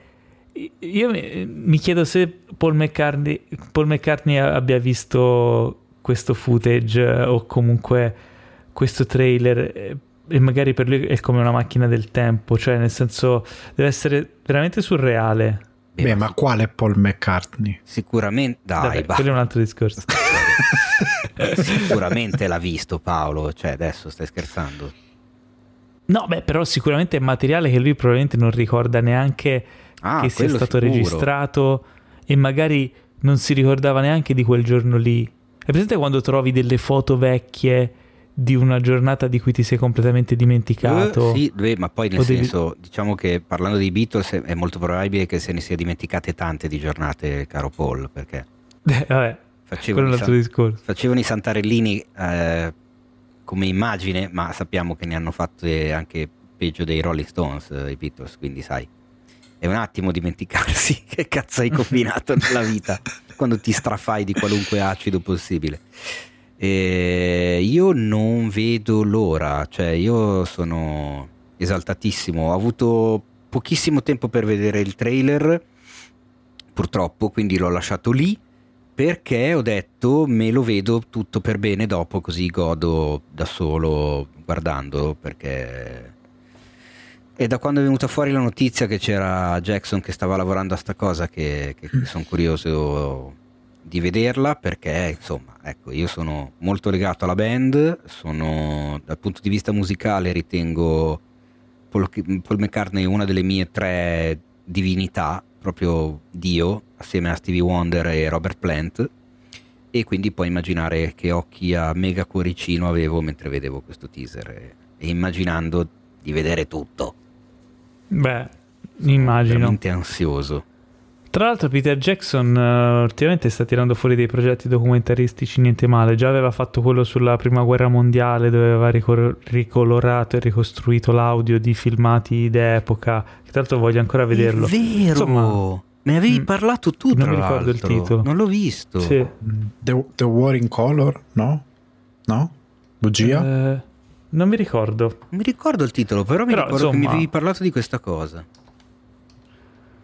Sì, sì, sto cercando il titolo. Comunque sono progetti, progetti secondo me che, che, per lui magari sono dei passion project, però sono effettivamente interessanti e lasciano, lasciano il segno, no? Si chiama They Shall Not Grow Old, per sempre giovani. Ah, ok. E 2018, quindi insomma mm. dovrebbe essere recuperabile. E tra l'altro sta lavorando anche a un sequel delle avventure di Tenten. Ma va? Ma va? Sì che, che tra l'altro era un bello. grandissimo film eh, di, di, animazione di qualche anno fa. Era molto bello. Eh, L'ho visto all'Arcadia. Sì, è di Spielberg, ma lo produceva lui a quanto pare. Ah, ma dai. Eh, va bene, quindi chiusi i trailer, passiamo alle recensioni e questa settimana, eh già, questa settimana parliamo di uno dei film probabilmente migliori dell'anno. Vero Teo? Sto parlando di Sound of Metal. Eh, se, se non mi dici il titolo... non lo potevi intuire. sì, secondo me sì, eh, assolutamente. Ci sono rimasto secco. Ho visto in chat che i ragazzi redazione, della redazione ne parlavano parecchio. Eh, piccola premessa, in questo periodo stiamo preparando ovviamente l'articolo sul su quelli che sono stati per noi i migliori film dell'anno e anche le migliori serie tv dell'anno. Mm, dovrebbe uscire a breve anche perché ci siamo dati come data ultima per mandare i nostri voti eh, domani, quindi martedì 22, mhm. quindi direi che tra pochissimo uscirà. Magari c'è gente che ascolterà questa puntata che avrà già visto eh, l'articolo sul sito, i migliori film del 2020 secondo noi. Quindi è un periodo in cui è tutto un fiorire di consigli, di visione, di gente che sta recuperando dappertutto tutti i film possibili usciti quest'anno per poterne vedere il più possibile e avere il panorama completo. E questo Sound of Metal eh, era uno di quelli di cui si chiacchierava di più. Io senza sapere assolutamente niente, eh, l'altra sera ho preso, me lo sono visto e ci sono rimasto secco perché eh, come tu già sai Paolo e già sa chi ci ascolta da un po', a me capita spesso di vedere più roba nella stessa serata, cioè non è che vedo una mezza puntata e poi me ne vado a letto. Quindi mi capita anche, capita di vedere il famoso film delle due o due e mezza, cioè nel senso quando sono le due, due e mezza che sei lì che valuti e dici vabbè adesso cosa faccio, vado a dormire o no? Spesso dico no e parto con un film Alcune volte mi sveglio tutto storto sul divano perché mi sono addormentato a metà, altre volte, più raramente, il film, nonostante lo faccia partire alle 2, 2 e mezza, mi tira talmente in mezzo che me lo vedo tutto fino alla fine. E Sound of Metal è stato uno di quei film. Che cos'è brevemente? Eh, se vuoi dirlo tu, se no vado avanti io. Vabbè, lo introduco io. Il regista è Darius Marder, esordiente. Il film ha come protagonista Riz Ahmed, che interpreta questo batterista che da un giorno a quell'altro inizia ad avere problemi con l'udito fino a perderlo completamente.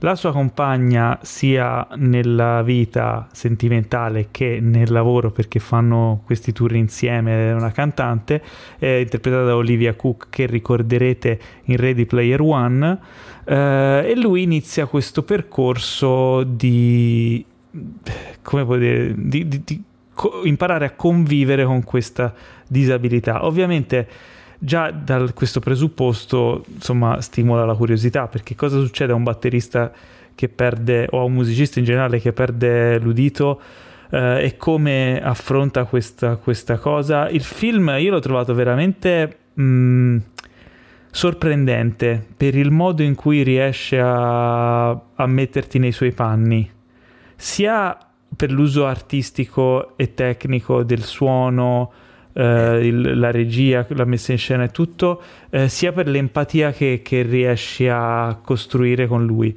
Il personaggio suo comunque ha un, uh, ha un passato di droghe, di, di problemi, di insomma, dipendenze, quindi tutto si uh, fonde insieme in questo personaggio che è, ha comunque una voglia di, di, fare, di rivincita, di prendere in mano la sua vita, ma si trova ad affrontare un sacco di, di problemi e per ultimo gli arriva sul, insomma, addosso questo, questo problema fisico gigantesco. Anche perché eh, ricordiamo che da subito il film ci, ci, ci mette davanti a, eh, a, a, tutto quello che è il personaggio, nel senso è un batterista di una band formata da due persone che fanno praticamente punk metal, quindi certo non, non, non suona eh, free jazz in, nei localini tranquilli, ma picchia pesantissimo tutte le sere suonano tutte le sere perché hanno bisogno di soldi, vivono in, un, uh, in uno di quegli RV enormi americani, cioè quelle,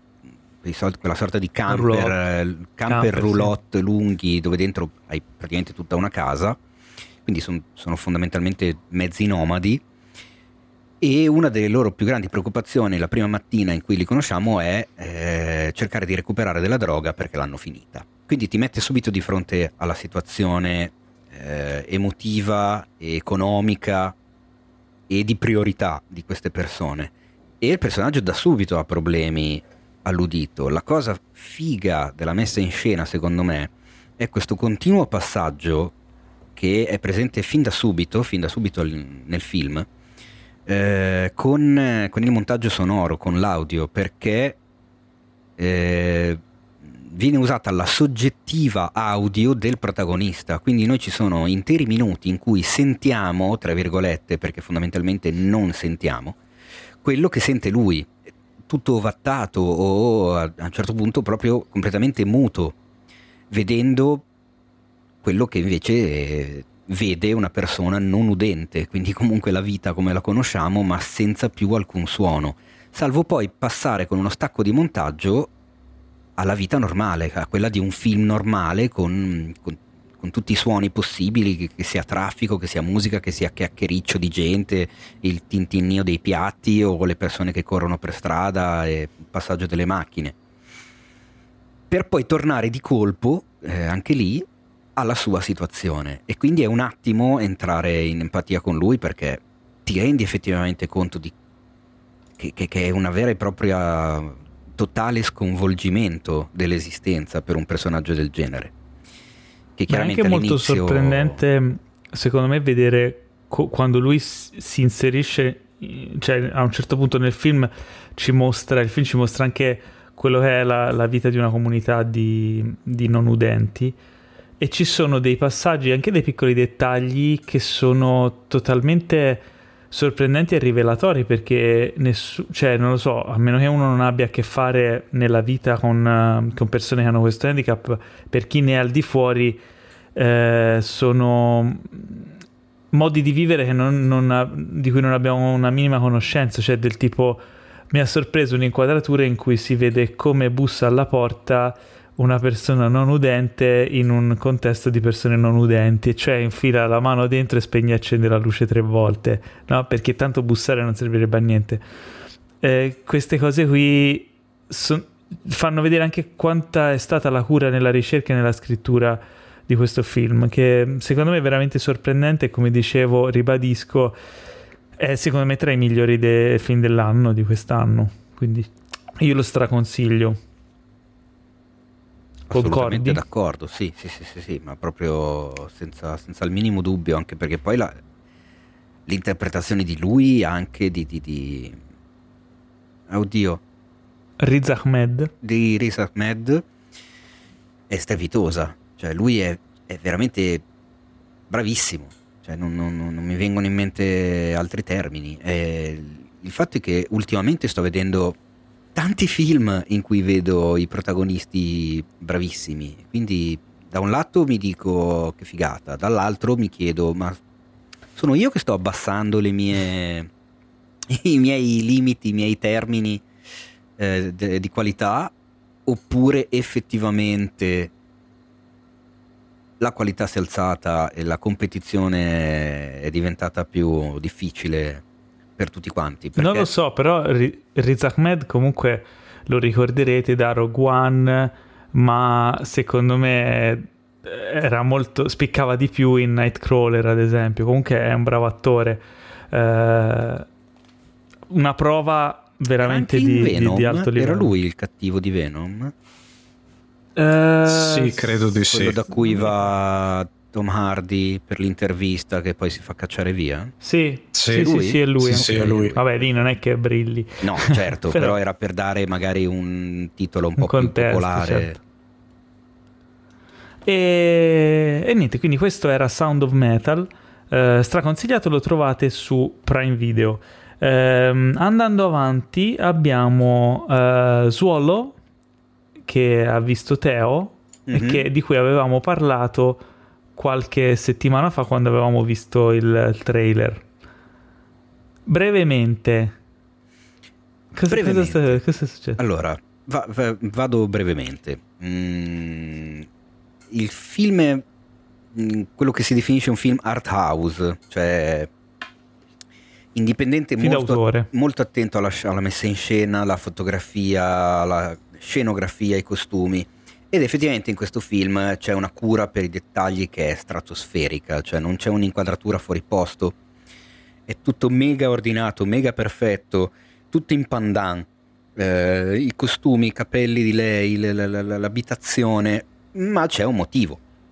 Nel senso che noi seguiamo la storia di questa poverina fondamentalmente, eh, di questa Hunter, che scopriamo essere moglie di un giovanissimo rampollo figlio di papà eh, che prenderà in mano la società ultramiliardaria del padre, quando lei invece aveva altre e ben più umili origini, e fondamentalmente nella vita fa la moglie, cioè non lavora, rimane in casa, fa la casalinga, si occupa di se stessa e della casa, non ha, non ha nient'altro se non la ricerca nel costante del costante apprezzamento da parte del marito e della famiglia del marito. Eh, vive nel terrore di sbagliare, vive nel, nell'ansia di non fare le cose giuste e di, di, e di porsi sempre nel, nella maniera più giusta agli occhi di lui e agli occhi dei genitori che però chiaramente la cagano veramente il giusto, lui è sempre dietro al lavoro, attaccato al cellulare per rispondere a qualunque chiamata e messaggio di lavoro. E al certo punto a lei viene in mente, così, dal nulla, così, all'improvviso, mi sentivo un po' Chris Penn nelle Iene, scusate un attimo, perché? Sai nel finale quando... Vabbè. Eh, di ingoiare una piccola biglia di vetro. Mm. Scopre che questa cosa ecco. la, la rende felice.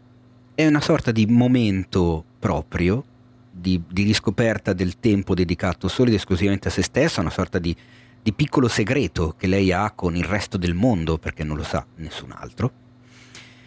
Questa biglia però poi la recupera e vi lascio immaginare come è possibile recuperare un qualcosa, un oggetto solido una volta ingoiato. Io pensavo l'avesse persa la biglia, considerando che... No, una volta, una volta, recuperata la terrà in questa sorta di, di, teca sul tavolino in camera da letto. Ma la biglia di vetro è solo la, la prima di questi oggetti piccolini che lei continuerà ad ingoiare, che poi diventano una puntina da disegno, una graffetta, un ago, dei piccoli giocattoli, una pila e uno space shuttle vanno mm. sempre peggio.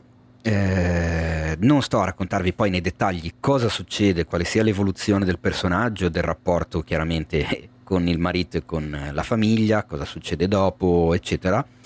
Lei fondamentalmente gli viene diagnosticata la pica, che è questa malattia eh, da alcuni definita disturbo mentale proprio, che spinge le persone eh, a fare quello che fa lei, quindi ad ingoiare degli oggetti non edibili. Eh, il film è, come appunto ho detto poc'anzi, tenuto in piedi soprattutto dalla prova dell'attrice che è spettacolare. Il ruolo non è per un cazzo facile, ma lei è magnetica e, e ti tiene lì attaccato dall'inizio alla fine oltre che appunto da, da, questa messa in scena che chiaramente a un certo punto quando le cose cominciano a precipitare molla il colpo, quindi le inquadrature non sono più composte seguendo la regola dei noni, eh, i, i, colori non sono così precisi e così delicati e così perfetti, le geometrie delle scenografie cominciano a traballare, cioè le, arriva la macchina a mano. Non è che si è rotta la scat, vero? No, no, no. eh, le cose precipitano anche proprio. dal punto di vista grammatico del, della grammatica del film.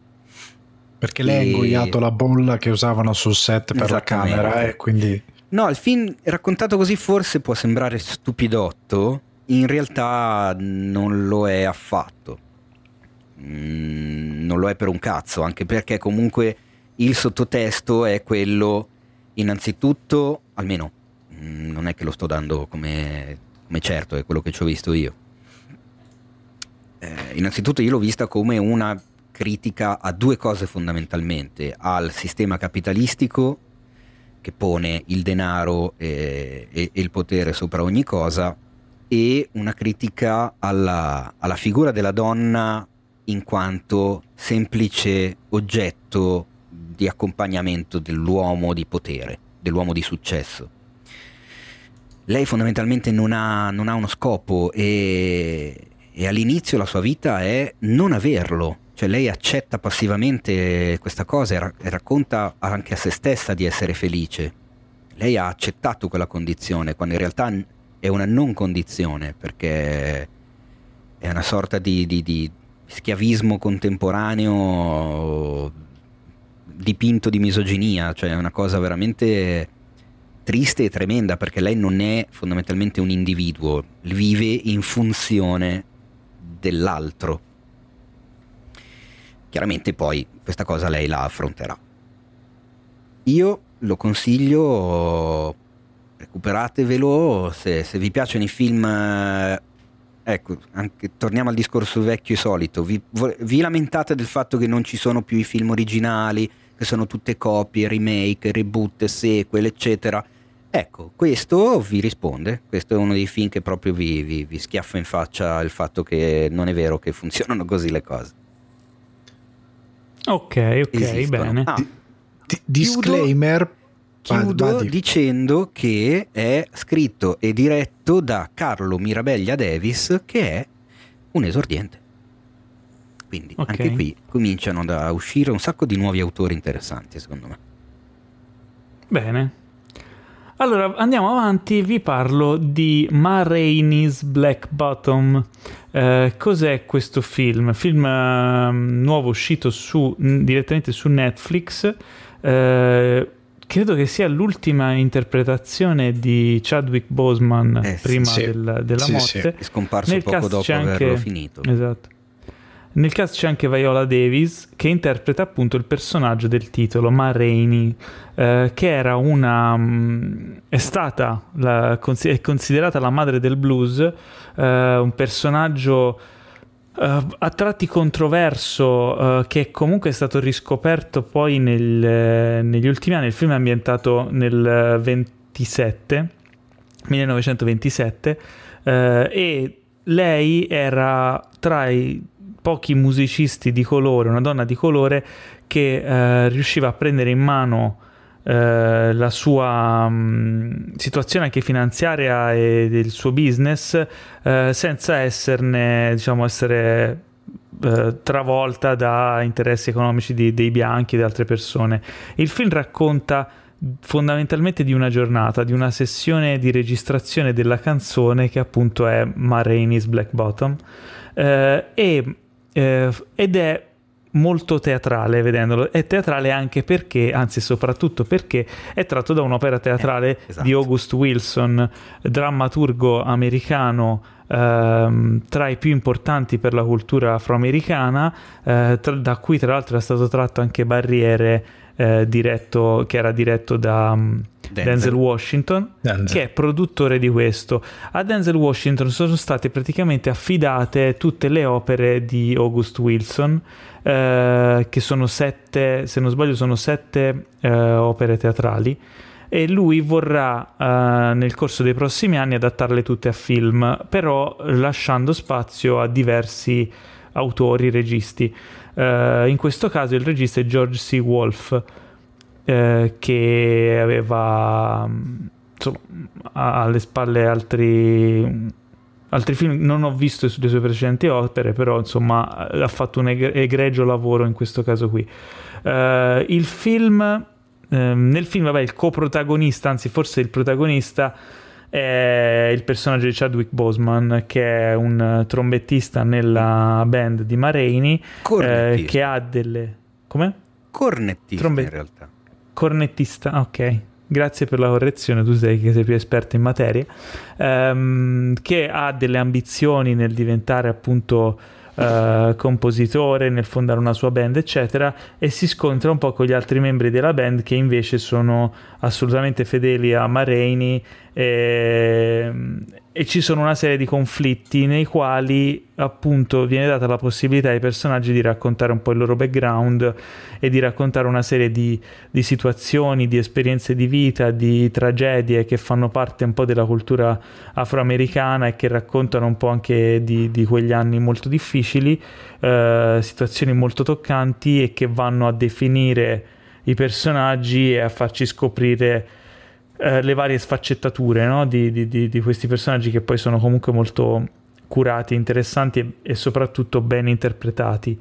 Eh, c'è una cura anche, insomma, se lo vedrete in lingua originale, anche degli accenti, del modo di parlare, del modo di ehm, caratterizzare questi personaggi nel loro contesto del, dell'America, de, in, in, questo caso è inventata a Chicago, ma loro comunque facevano tour in tutta l'America, però siamo sempre nel 1927. Uh, interpretazione di Chadwick Boseman uh, assolutamente strepitosa. Fa, fa impressione fa... secondo me. È una sì. roba... Cioè, io, scusami se, se, se ti interrompo, sì, sì, vai, vai. subito, ma non ho potuto fare a meno di guardare il film pensando a come stesse lui e al fatto che lui sapeva perfettamente come stava in quel momento lì.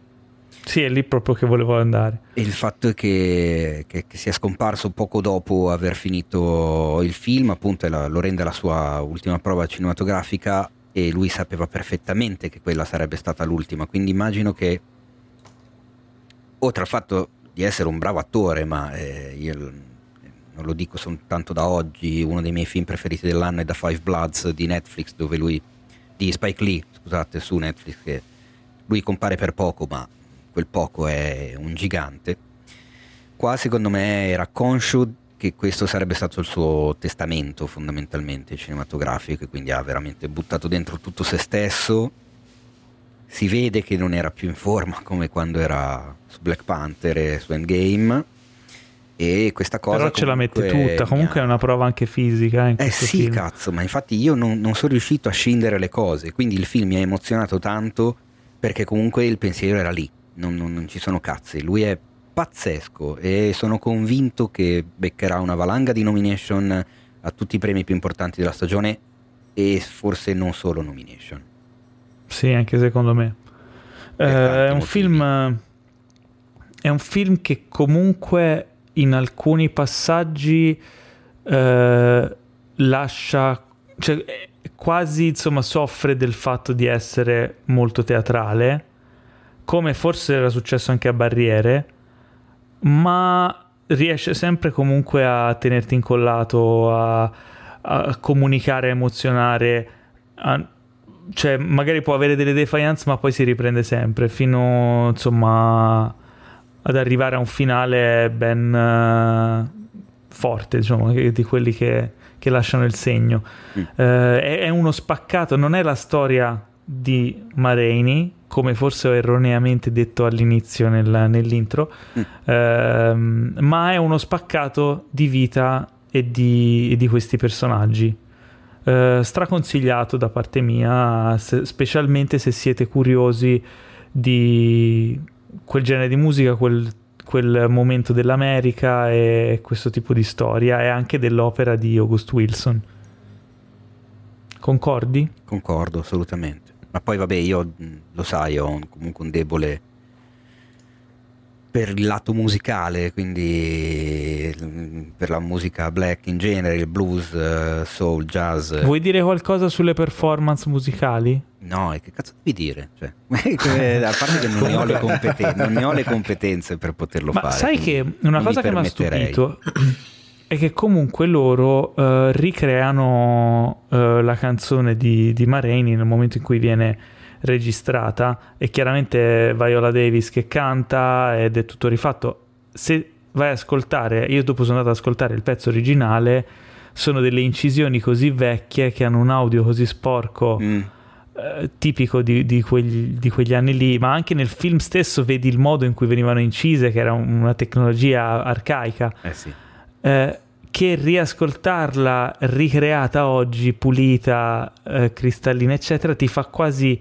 Poi quando vai ad ascoltare quella originale, ti, ti porta a viaggiare con la mente, a essere lì a, a immaginare come si doveva sentire dal vivo Mareni che cantava in un concerto, cioè, capito? Tutto quello che manca nella registrazione originale a livello di qualità ti stimola la fantasia a immaginarlo. Non so, sono fatto solo a me questo effetto? No, assolutamente. Direi che, che, che, siamo lì, ma non credo che l'abbia fatto soltanto a noi, ecco, cioè in generale credo che il sentimento sia un po' comune. Beh, io ho gradito sì. molto anche la, la, message, la fotografia, mi è piaciuta un casino, cioè nel senso l'ho trovata molto... Ti, ti porta in quell'epoca ma in maniera forse anche un po' troppo leccatina, però mi è piaciuta, cioè mi ha fatto, mi ha fatto sentire lì, ecco. Questo, sì. No, beh, anche la scelta caldi, dei, dei colori. Eh sì. Questo scantinato in cui loro fanno le prove, in cui è ambientata buona parte del film, eh, claustrofobico, ma allo stesso tempo quasi un, un loro, una loro tana, un, un, posto in cui sono al sicuro da, da, non lo so, è, una, è, è molto efficiente come, come, fotografia e anche molto accattivante. Mm. Nella sua semplicità, poi. Sì, sì, sì, assolutamente. Ma infatti. Vabbè, quindi questo era Marainis Black Bottom. Eh, lo trovate su Netflix. E per concludere, Alessandro ci porta un'altra perla, un altro Uh, come posso dire? Sento puzza di capolavoro. Come, sì, io questa puntata sono il, sono Lucio Fulci, sono il terrorista di questo podcast che dopo questi film incredibilmente densi, incredibilmente accurati, arrivo io con La Belva. La Belva. Aspettavo finalmente di, di, avere qualcuno che parlasse di questo film perché è uscito qualche settimana fa, film italiano eh, e ha, ha, stimolato un po' di discussioni online, insomma, di... Sì. Parlaci eh, un po' perché... Allora, io posso dire che... Allora, io nelle ultime due o tre settimane forse anche di più. Comunque ho recuperato due film italiani, uno è Favolacce, l'altro è La Belva. Ora, non so se il fatto di aver visto Favolacce poco dopo La Belva abbia influito sul post visione. Hai sbagliato l'ordine. Ho sbagliato l'ordine. Però comunque al di là, c- cercherò di alleggerire perché comunque il cinema italiano ha il problema che il genere lo ha abbandonato da diversi anni, cioè ormai diciamo anni 70, anni 80 che il genere in Italia si fa poco, abbiamo perso i mestieranti che lo facevano, abbiamo perso tante cose che sapevamo fare molto bene, non è più nostra abitudine farlo. Ed è un gran peccato perché è uno di quei generi che aiuta il cinema, è una di quelle cose che aiuta molto il cinema perché ti porta al pubblico, ti porta possibilità di fare cose anche artisticamente più ambiziose se hai già un'industria che è coperta da questo tipo di film. E quindi mi dispiace profondamente parlare magari male di un film che prova a fare questa cosa. La Belva è un film problematico perché vorrebbe essere una sorta appunto di io vi troverò italiano. Quindi mm. papà un po' slegato dalla famiglia, in questo caso è un ex militare con una preparazione che a quanto pare incredibile, che ha un trauma, sindrome post-traumatica per via di quello che ha subito in guerra, pochi legami con la famiglia, la figlia per una serie di circostanze, la bambina viene rapita e lui si getta all'inseguimento di questi rapitori per recuperarla. Molto semplice. Il problema è che già in sceneggiatura c'è un grosso problema perché il film, che dovrebbe essere un film d'azione, in verità è mezzo contaminato da elementi drammatici che spaccano completamente la narrazione del film. Abbatte mol- molto i tempi in alcune parti, diventa più dramma che effettivamente azione il protagonista che è la belva, tu vedi, eh, la belva, eh, la madonna, questo che va a recuperare, c'ha la sindrome post-traumatica, prende le medicine perché sennò spacca tutto, in verità lo picchiano tutti. Cioè passa uno per la strada che porta il cagnetto a far la cacca, se questo la belva lo guarda male, il tipo col cagnetto lo mena, ma lo mena male. Cioè questo la belva prende botte da chiunque. Eh, il mito del suo personaggio non è così forte perché in tutti i film, che sia John McClane, che sia John Wick, fin da subito hai un mito forte di chi hai davanti. Cioè lo spettatore percepisce che il tuo protagonista, il protagonista è pericoloso. Cioè, John Wick è Baba Yaga, cioè è quello che ha distrutto una mafia intera per permettere al nuovo capo della mafia di dire, cioè hai paura, sai già che hai paura di questo tipo. La belva ti viene presentato così, ma in verità non è così pericoloso. Eh, la polizia, per motivi inesistenti, legge completamente male la situazione, ma è sbagliata sia dentro il film che anche guardandolo fuori da un punto di vista di sceneggiatura. Poi vuole, ha sempre questo difetto che non adatta un genere al nostro, al nostro, alla nostra cultura ma ci sono scene di lui che va in una pompa di benzina, ci sono le canzoni country tipo Dolly Parton in sottofondo e io dico ma quando mai? Beh, cioè, cioè, scusa, io vado alla pompa di benzina, al massimo c'è Toto Cotugno, ma non c'è la canzone country, come se fossi in Texas. C'è un po' di, eh, di scimmiottatura dell'America. Eh, ci sono questi grossi problemi, ci sono scene d'azione che inseguimenti in auto in capannoni abbandonati, pare pubblicità di di una Citroen, cioè non pare un vero inseguimento. Eh, c'è proprio nel senso che se ti guardi un inseguimento già di Diabolic di Mario Bava, che ormai sono passati anni, è molto più credibile, nonostante le velocizzazioni, queste cose qua, è più credibile perché c'era più mestiere dietro quella cosa qui. Qua si perde proprio il mestiere de, de, di fare azioni, di rendere dei combattimenti. E la differenza è ancora più grande, visto che adesso come abbiamo citato prima, Extraction, John Wick, ci sono stuntmen che diventano registi e tra coreografia che loro sanno fare e regia perché loro sanno come muovere la macchina in base alle co- coreografie che ideano, l'azione è diventata incredibilmente cinetica con camere che non staccano mai, che hanno questi lunghi piani sequenze interessanti e la belva non, cioè il confronto è, impietoso cioè perché proprio secondo me è sbagliato tutto a livello d'azione. Se tu un secondo prima hai visto appunto Extraction, ma anche Mission Impossible Fallout, e poi ti vedi la belva, eh, c'è un problema proprio. Il confronto non c'è, è veramente problematico perché sembra che non sappiamo fare una determinata cosa, quando invece se guardi Soldado, cavolo, eh, alla fine cioè, Sollima gira delle scene d'azione incredibili, bellissime. È un regista italiano, non è che è americano. So, Sollima, però... perché Sollima? Sollima, scusate, sì, è io no, questo... beh, puoi anche chiamarlo Sollima, basta che poi invece... lui lo chiami ri... Cellamare e a me mi chiami Cella... Yusufian, cioè poi va bene tutto. Eh. È un bug su... Ma invece Alessandro, comparato all'originale, cioè al Taken, io vi troverò...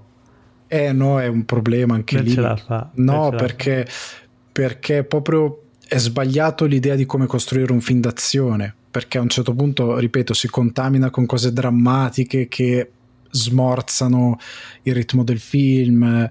Eh, ci sono queste cose americane, tipo ragazzino che va a un fast food che pare Poyos Hermanos di Better Call Saul e Breaking Bad. eh, ti portano proprio fuori perché tu da spettatore ti senti diner. preso in giro. Sì, nel diner, cioè in Italia ormai ci sono i fast food, ma mettimene uno vero a questo punto. Preferisco lo spottone che un, non lo so, mi è sembrato veramente. Poi ripeto, il, il, l'attore protagonista è anche credibile nel ruolo della belva, cioè lui ci Vabbè. sta visivamente. Gifuni è, è, in gamba, cazzo. Cioè, sì, ci sta è benissimo, è bravissimo lui. Pirla, anzi. Il problema è che ci sono battute. Eh, cioè un tizio che viene fuori dalla camera di una prostituta guarda la prostituta e gli dice mia moglie non me l'avrebbe permesso e lei ma io non sono tua moglie che, che cacchio di... Mamma mia. Beh, ma tu dici, ma, ma che cosa sta succedendo? È, secondo me è proprio ok, apprezzi tutto, però dovevate pensarlo un pochettino di più. Cioè, perché, ripeto, mm. non, il confronto non, non, non, regge, ma neanche con The Punisher. Cioè, okay, quindi The per Punisher, concludere?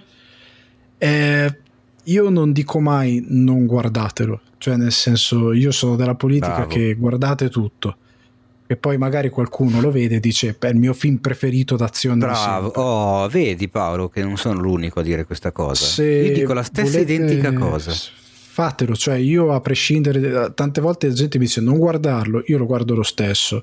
Quindi la cosa guardatela però per me quindi stai consigliando di guardarlo? No. Ok va bene allora a posto così, sto dicendo, così. indipendentemente dal mio parere se vi va per qualsiasi ragione fatelo, però secondo me in Italia dobbiamo un attimino investire un po' più in gente si che fa, fare di meglio. Si fa stanti, inseguimenti, essere un attimino più ambiziosi, anche con trame semplici, perché alla fine questo film ma la sì. trama è come John Wick, è una trama veramente semplice, non è che c'è chissà che cosa. Non ti devi per forza buttare da un aereo come fa Tom Cruise. Ecco.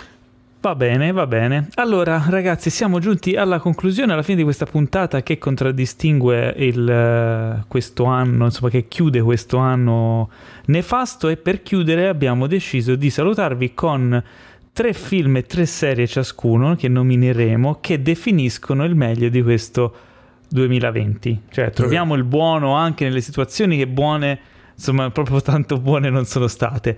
Quindi, allora, vogliamo iniziare con i tre film? Spariamo questi tre film a testa? Vai, Teo. Eh? Ah, proprio da me. Teo, vai. No, sì. Allora, io mh, mm, ho spiegato prima che ci sarà l'articolo con i nostri film preferiti della redazione, eccetera. Quindi non voglio nominare i miei tre film preferiti dell'anno, perché se no un po' spoilererei eh, l'articolo che deve uscire e un po' non ha senso perché sarebbe un ripetermi. È giusto. Quindi ho pensato a tre film che mi sono piaciuti tantissimo e di cui magari abbiamo parlato troppo poco, nonostante li abbiamo comunque okay, nominati in puntata, che sono Prospect, Palm Springs e Il lago delle oche selvatiche. Allora, Palm Springs me lo ricordo che è quello del tipo giorno della marmotta. Sì. Che devo recuperare, ce l'ho in lista. Prospect eh. qual è? Prospect è quello eh, bassissimo budget, eh, fantascienza con eh, Pedro Pascal e la figlia, cioè non la figlia di Pedro Pascal, ah, la, Pedro Pascal è okay. la, la, la, figlia del suo personaggio okay, che arrivano okay, su questo pianeta e devono insomma cavarsela perché sì sì sì, sì. ora me lo ricordo. E il lago delle oche selvatiche invece e è... lo trovate su Prime Video, così facciamo un servizio completo. Il lago delle osse selvatiche invece è quello che avevamo visto io e il Dio Guardi, anche per quello che l'ho tirato in mezzo il film, l'avevamo visto a Cannes l'anno scorso. Tu non c'eri, mi sa Paolo. Ok. No, Paolo non c'era. No, io non, non c'era visto. Paolo. Noi l'avevamo visto a Cannes l'anno scorso, piaciuto, a me era piaciuto parecchio. Eh, è arrivato in Italia quest'anno, ha fatto in tempo a uscire brevemente al cinema, ma trovate anche questo su Amazon Prime Video. Eh, thriller cinese pazzesco secondo me, molto notturno, una storia di, di, di droga, crimine e inseguimento di criminali, dovete fare molta attenzione agli ombrelli. Tra l'altro trovate la recensione del film, tro- eh, scritta ovviamente dal nostro caro qui presente Dio Guardi, la trovate eh, sul sito, così come trovate anche quella di Marainis Black Bottom a firma Emanuele Antolini, prima non l'avevo detto. Ok. E film assolutamente Quindi... da consigliare anche perché, non so se ti ricordi Paolo, ma è il film che fece impazzire Khan perché noi mentre eravamo in fila per entrare a vederlo a un certo punto esplose il puttanaio totale, hanno cominciato tutti a correre da, a destra e a sinistra gli organizzatori, eh, si sono alzati fotografi e cameraman che stavano sonnecchiando sul red carpet, non si capiva che cazzo era successo, era perché dal nulla si era presentato Quentin Tarantino su red carpet due giorni prima della sua ah, premiere sì, sì, sì, di C'era una volta a Hollywood perché voleva vedere al cinema il lago delle oche selvatiche. Ma non aveva avvisato eh, Thierry Fremont, cioè l'organizzatore del festival, e quindi praticamente quelli della sicurezza a un certo punto si sono visti una limousine ai cordoni, sono arrivati lì, hanno detto, hanno abbassato il finestrino sì, sì, e hanno detto scusate ma voi eh, dobbiamo andare a vedere il film, cioè qua Quentin Tarantino, inchia, panico. quindi ecco, insomma, un film assolutamente okay. consigliato per il due, del 2020, anche se è dell'anno passato. Ale, tu ce li hai i tuoi tre film? Eh sì, io ho Favolacce, che ho nominato okay. prima perché appunto per cinema italiano è stato uno dei film più importanti e rappresentativi del nostro cinema. È uno. L'altro è Wolf Walkers, il popolo di lupi, che trovate su Pol... Quello di animazione? Sì, irlandese okay. d'animazione. Eh, l'ho trovato ah, su irlandese, vabbè, ma perché sei un campanilista, ecco perché. Eh, un po' ogni perché tanto faglielo fare. Mi hanno pagato in Guinness. C'ho uno stock di 72 terzo? litri di Guinness. Attenzione, e di Wolf Walkers trovate la recensione sul sito a firma di... Di? Di? di? di? Non te lo ricordo. Adriano Meis. Ah. No, Beh, il terzo, dai, Alessandro? Il terzo è mia, è mia la recensione eh, l'ho visto a Toronto, al, al, Toronto Film Festival. Allora, il terzo io avevo messo il lago delle oche selvatiche. C'è stato oh, un rirubato. Abbiamo... Attenzione. Eh beh, è giusto Attenzione. così. È giusto così, è una vendetta. È una vendetta. ok. Quindi il mio turno, uh, io sono andato un po' a scavare e vi tiro fuori così un po' a caso perché non è che ci ho pensato più di tanto. Onward della Pixar, che mm. in realtà mi è piaciuto molto, sembrava un po' un film minore, ma invece è tanta roba.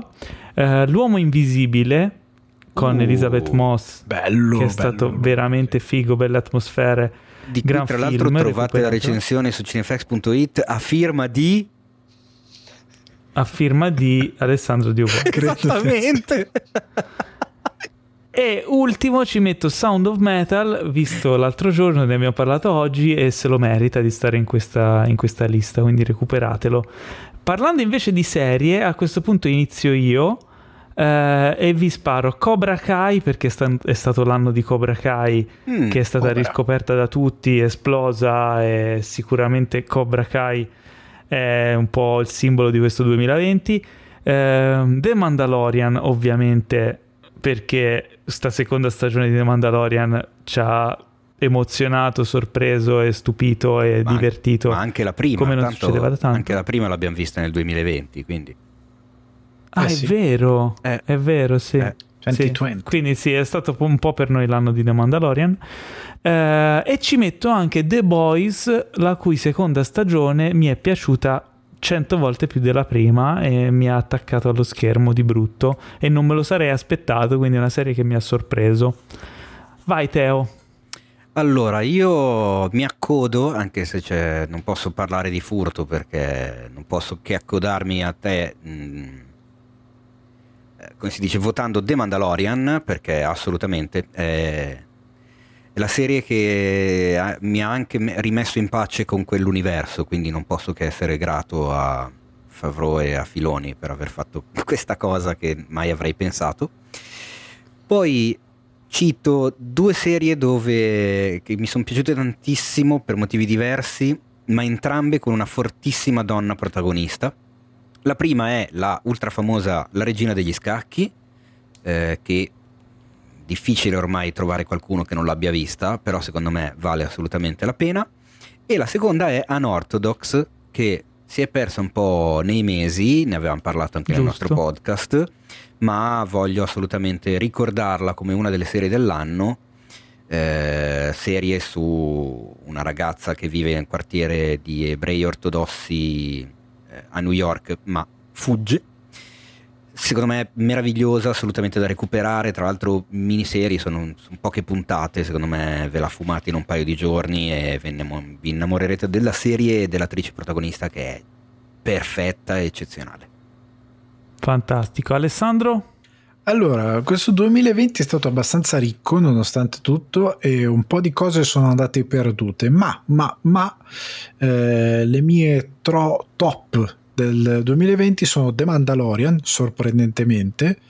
Beh, eh, io consiglio Outsider Totale Perry Mason, il remake di ah, HBO. Giusto. Perché secondo me è ben fatta, recitata benissimo, è molto ben scritta. E per chiudere, riprendo una serie che è stata l'ultima stagione di una serie importantissima finita inizio 2020, che è Bojack Horseman. Secondo me l'ultima stagione stupenda, è una delle cose che più mi ha fatto del male fisico e mentale e, e all'anima in assoluto ed è bellissima. Bene, bene, grazie. Uh, quindi, insomma, se avete visto The Mandalorian e siete d'accordo con noi, non perdetevi lo spoiler special che trovate online già adesso, uh, che appunto in cui analizziamo tutta la seconda stagione di The Mandalorian. È il momento di salutarvi. Uh, grazie per averci seguito in questo 2020 difficile. Speriamo di avervi intrattenuto e portato, fatto compagnia, insomma, portato anche un po' di approfondimenti interessanti e insomma, avervi anche consigliato qualcosa di simpatico simpatico, carino e giusto per riempire le vostre serate cinefile. Eh, ricordatevi di condividerci con i vostri amici e, e, colleghi di passioni cinefile. Ricordate che Cinefax è anche un sito molto bello, è anche un profilo Instagram molto bello, è anche su Facebook con una pagina bella, Telegram un Telegram bello. Cosa c'ha Telegram? C'hai, cosa, cosa c'ha? Boh, non lo so. Twitter bello, TikTok meno bello, MySpace difficile da trovare. Eh, ricordate... Devo sapere come saresti uscito da lì. eh, e quindi niente, potete seguire anche me su, su Instagram at Paolo Cellamare, potete seguire anche Alessandro Dioguardi sia sul suo podcast sul, sulla seggiolina a dondolo di Ale, no, sul divano di Ale, eh, e su Instagram Dai, come Alessandro Dioguardi. È il nome giusto? della rubrica sul sito, quindi non è che fa, cioè, se uno non si ricorda è il nome facile. del podcast di Ale, va a vedere. È facile. rubriche, scorre sul divano di Ale e se lo ricorda. Pensate a divani e divani, che se vuole mandarmi un divano va bene. ah, ecco, subito così. Eh. Cioè, Ma poi diventi stiamo, tra i divani di Ale. Stiamo concludendo il 2020 e tu butti dentro una marchetta così vergognosa. Io guarda, no, non ho parole veramente. È un Comunque saluto la salumeria da Ciccio per eh, tutte... Sai quello che dice ma che cazzo. Nel frattempo, in attesa della prossima puntata, che sarà la prima del prossimo anno, un caro saluto da Alessandro Dioguardi fate i bravi e non ingoiate le biglie, che nei film è bello, però voi se le ingoiate poi è un problema, che c'è il covid, potete andare all'ospedale, vi fa le perette, Vabbè. è sconveniente. Fate i bravi, fate i bravi. Eh. Un saluto da Teo Yusufian. Ciao a tutti e mi raccomando, non, non, non divertitevi, festeggiate questi giorni di festa, ma in maniera comunque un filino più responsabile degli altri anni. Noi torneremo molto presto dopo la pausa grazie veramente di cuore per averci ascoltato quest'anno e averci reso il podcast di cinema più ascoltato d'Italia. Me la meno? Sì, cazzo se me la meno, perché siete meravigliosi. Eh, una volta ogni tanto. Non farti eh, male. Un caro saluto anche da me, Paolo Cellamare. Vi prometto che nel 2021 eh, troverò un mio saluto personalizzato da rifare uguale tutte le volte per farlo diventare un tormentone in modo che poi voi tutte le puntate lo aspettiate per finire le puntate belle così dicendo quel saluto lì che adesso non dico perché non ce l'ho. Ma io non ho detto ciao ne però. E dillo. Ciao ne!